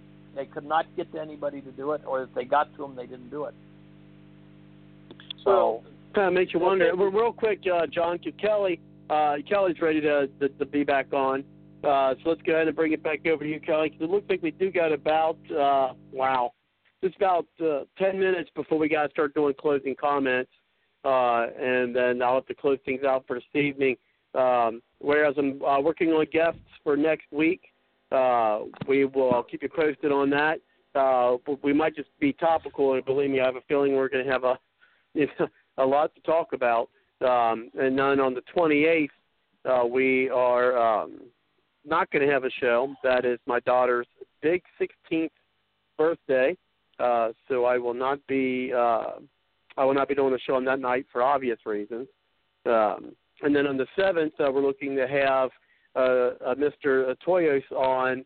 Uh, still got to finalize some things with his communications director. Uh, he's running for Senate uh, for Tennessee in Tennessee, so we're working on uh, getting him in, into the show. Uh, but let's go ahead and bring it back over to you, Kelly. Go ahead. Well, after these Hillary clips, I just had such a change of heart. I feel so sorry for her. She didn't win. Oh, it's too bad. I, you know, I guess if she runs again, I'll just believe her when she says she's not a criminal, and the Justice Department does some things. I just, I just will believe her you know, and her, and her husband that they're good people, and and you know, I'll be one of those white male, white married, white working males that just don't seem to vote for the Democrats. I, I guess that's what I'll be because I feel so sorry for her. I'm just not a low information voter that can be easily swayed, but it, those clips just won me over to vote for her. Yeah. Uh-huh. Um, yeah, she's still kind of whining about it. Yeah.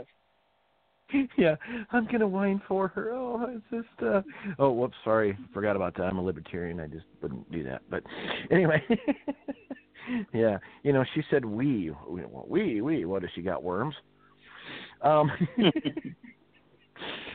anyway, um, yeah, precinct strategy, uh, Jim. I've checked it out in my county, and I would encourage everybody to do this. It's terribly easy, but I checked it out in my county. We don't have uh, precinct strategy because we're a very small population. But for some reason, the Republicans decided to whoever shows up or whoever they want to show up, they become the control people at the central committee. Is, is that county. Kelly? Is that for the county? Is that for Siskiyou County? Yeah, Siskiyou County and other counties, larger counties.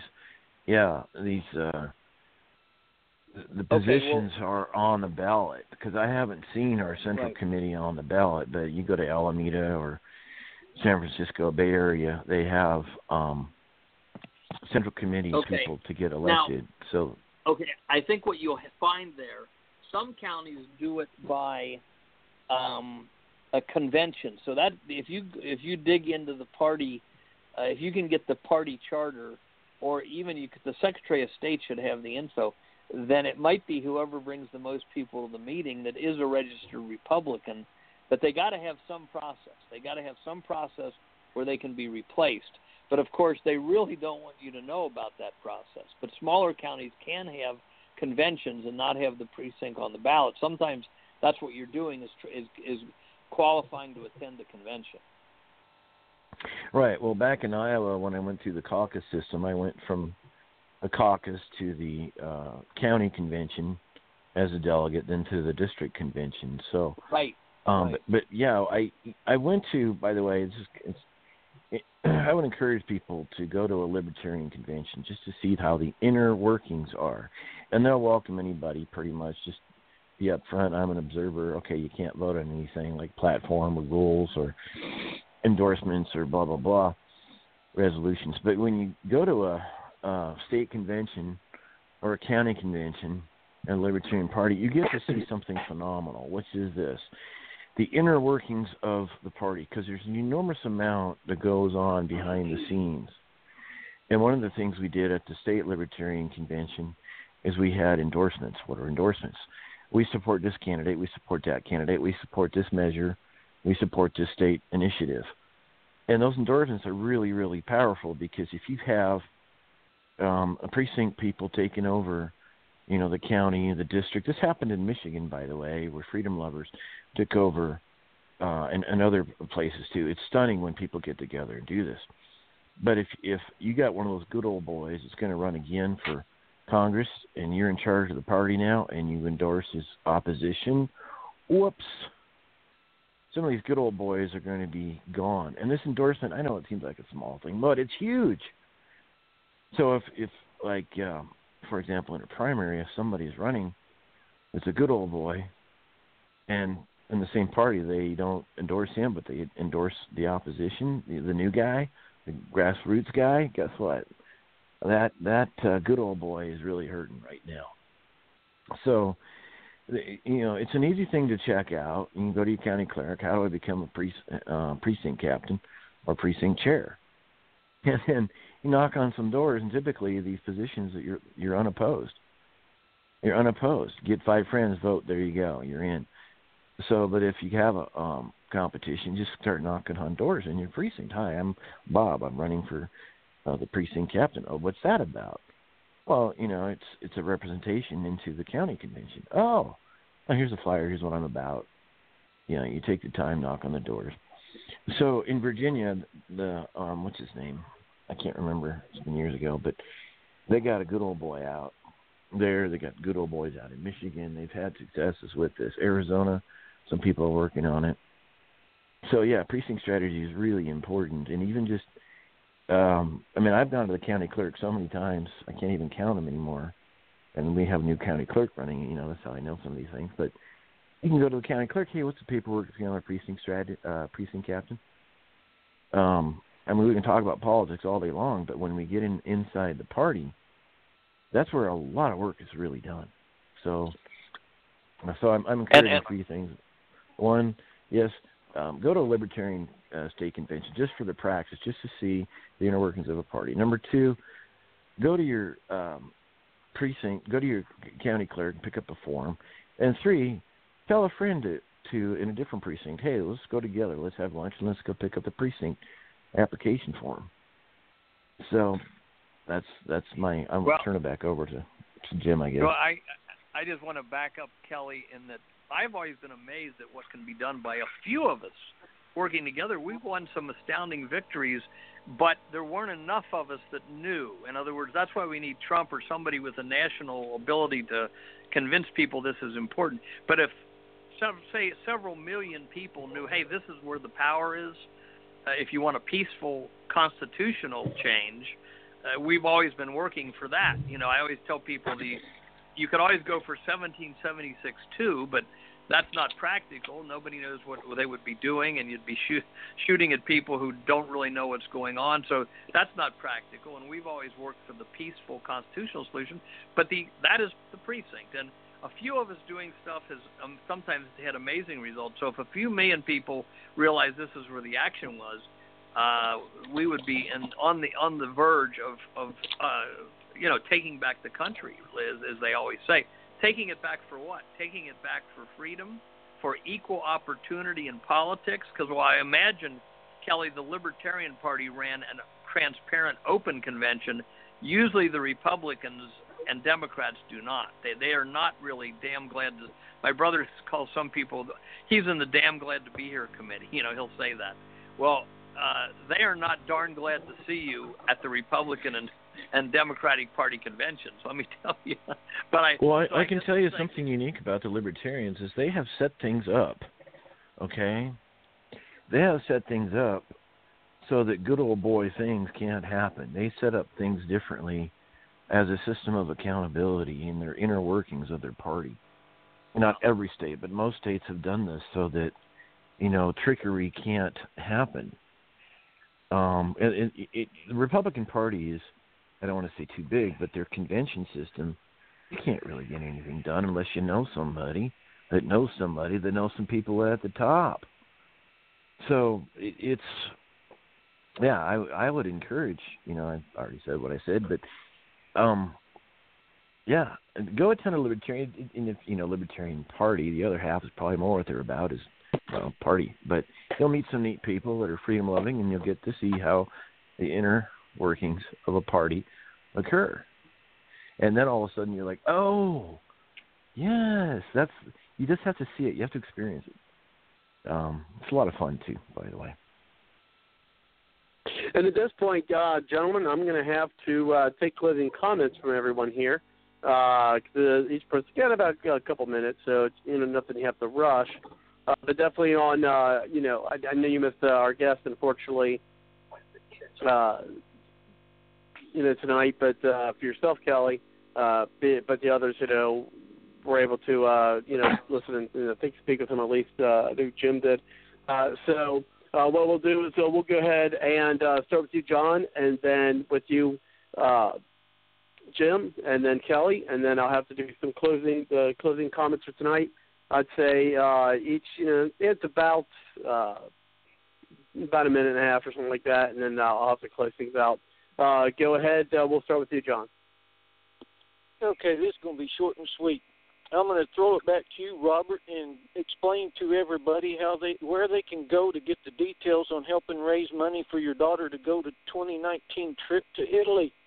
Back to you. No, I appreciate it. Now, uh, well, since you gave me the floor, I'll go ahead and do that at this time.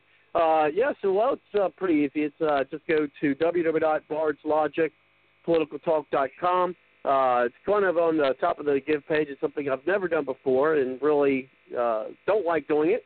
Uh, but she has tuition for school as well. so trying to do both uh, is a little taxing, no pun intended. But that, okay, actually was a little intended a little bit. Uh, but anyway, so you can go there. It's on the give page. There's a, a secure link there that uh, has donations, uh, even a dollar. So any amount uh, would be uh, appreciated. Uh, as I stated, I've been doing the show since 2012. Uh, I actually pay to do the show. I don't really make any. I don't really. I don't make any uh, money off doing it. Uh, and so at this point, uh, I thought, well, you know what? Why not? People campaign, politicians campaign uh, for people to donate to their campaign. Uh, so why not? Why not give it a try? Um, the money does. I don't see any of it really. It goes straight to the uh, the tour. Uh, so it goes straight to them, so you don't have to worry about it going uh, to, uh, you know, to like a third party, like into a, you know, an account, uh, such as like a PayPal or something like that, and then wondering, was it really going to make it to the tour people? This actually goes directly to them. Um, and so, you know, of course, know, read all the the little fine print they've got there about it. Uh, and if uh, you do so choose to uh, make a donation, uh, I want to give you my thanks, uh, you know, for folks listening out there uh, to do so. Really appreciate it. Uh, and of course, uh, you, no, no need to purchase in order to hear the show or whatever they say. No purchase necessary or, or whatever. But I'm kind of joking there. But it would be appreciated any amount there because I think it'd be a great trip for her. Um, as I said, uh, she does have the opportunity to go to uh, Vatican City. Which, being a Catholic, I think she would find that uh, fascinating for her. Um, you know, to kind of see things uh, there. Um, so that'd be pretty interesting. It, it, you'll see the two different places that she'll definitely be able to go there uh, Vatican City on the on the post. So basically, just go to www.bardslogicpoliticaltalk.com, uh, go to the Give page, and I'll give you some details and a link on on how you could do that. Uh, so you can either do it anonymously if you want to leave a little letter. Uh, that's uh, up to each individual on how they want to do that. So I definitely appreciate it. Thank you for giving me that opportunity. And so let's go ahead and bring it over to you, uh, Kelly. I mean, Kelly, we're going to do uh, Jim and then Kelly, and then I'll close things out. Uh, go ahead, Jim.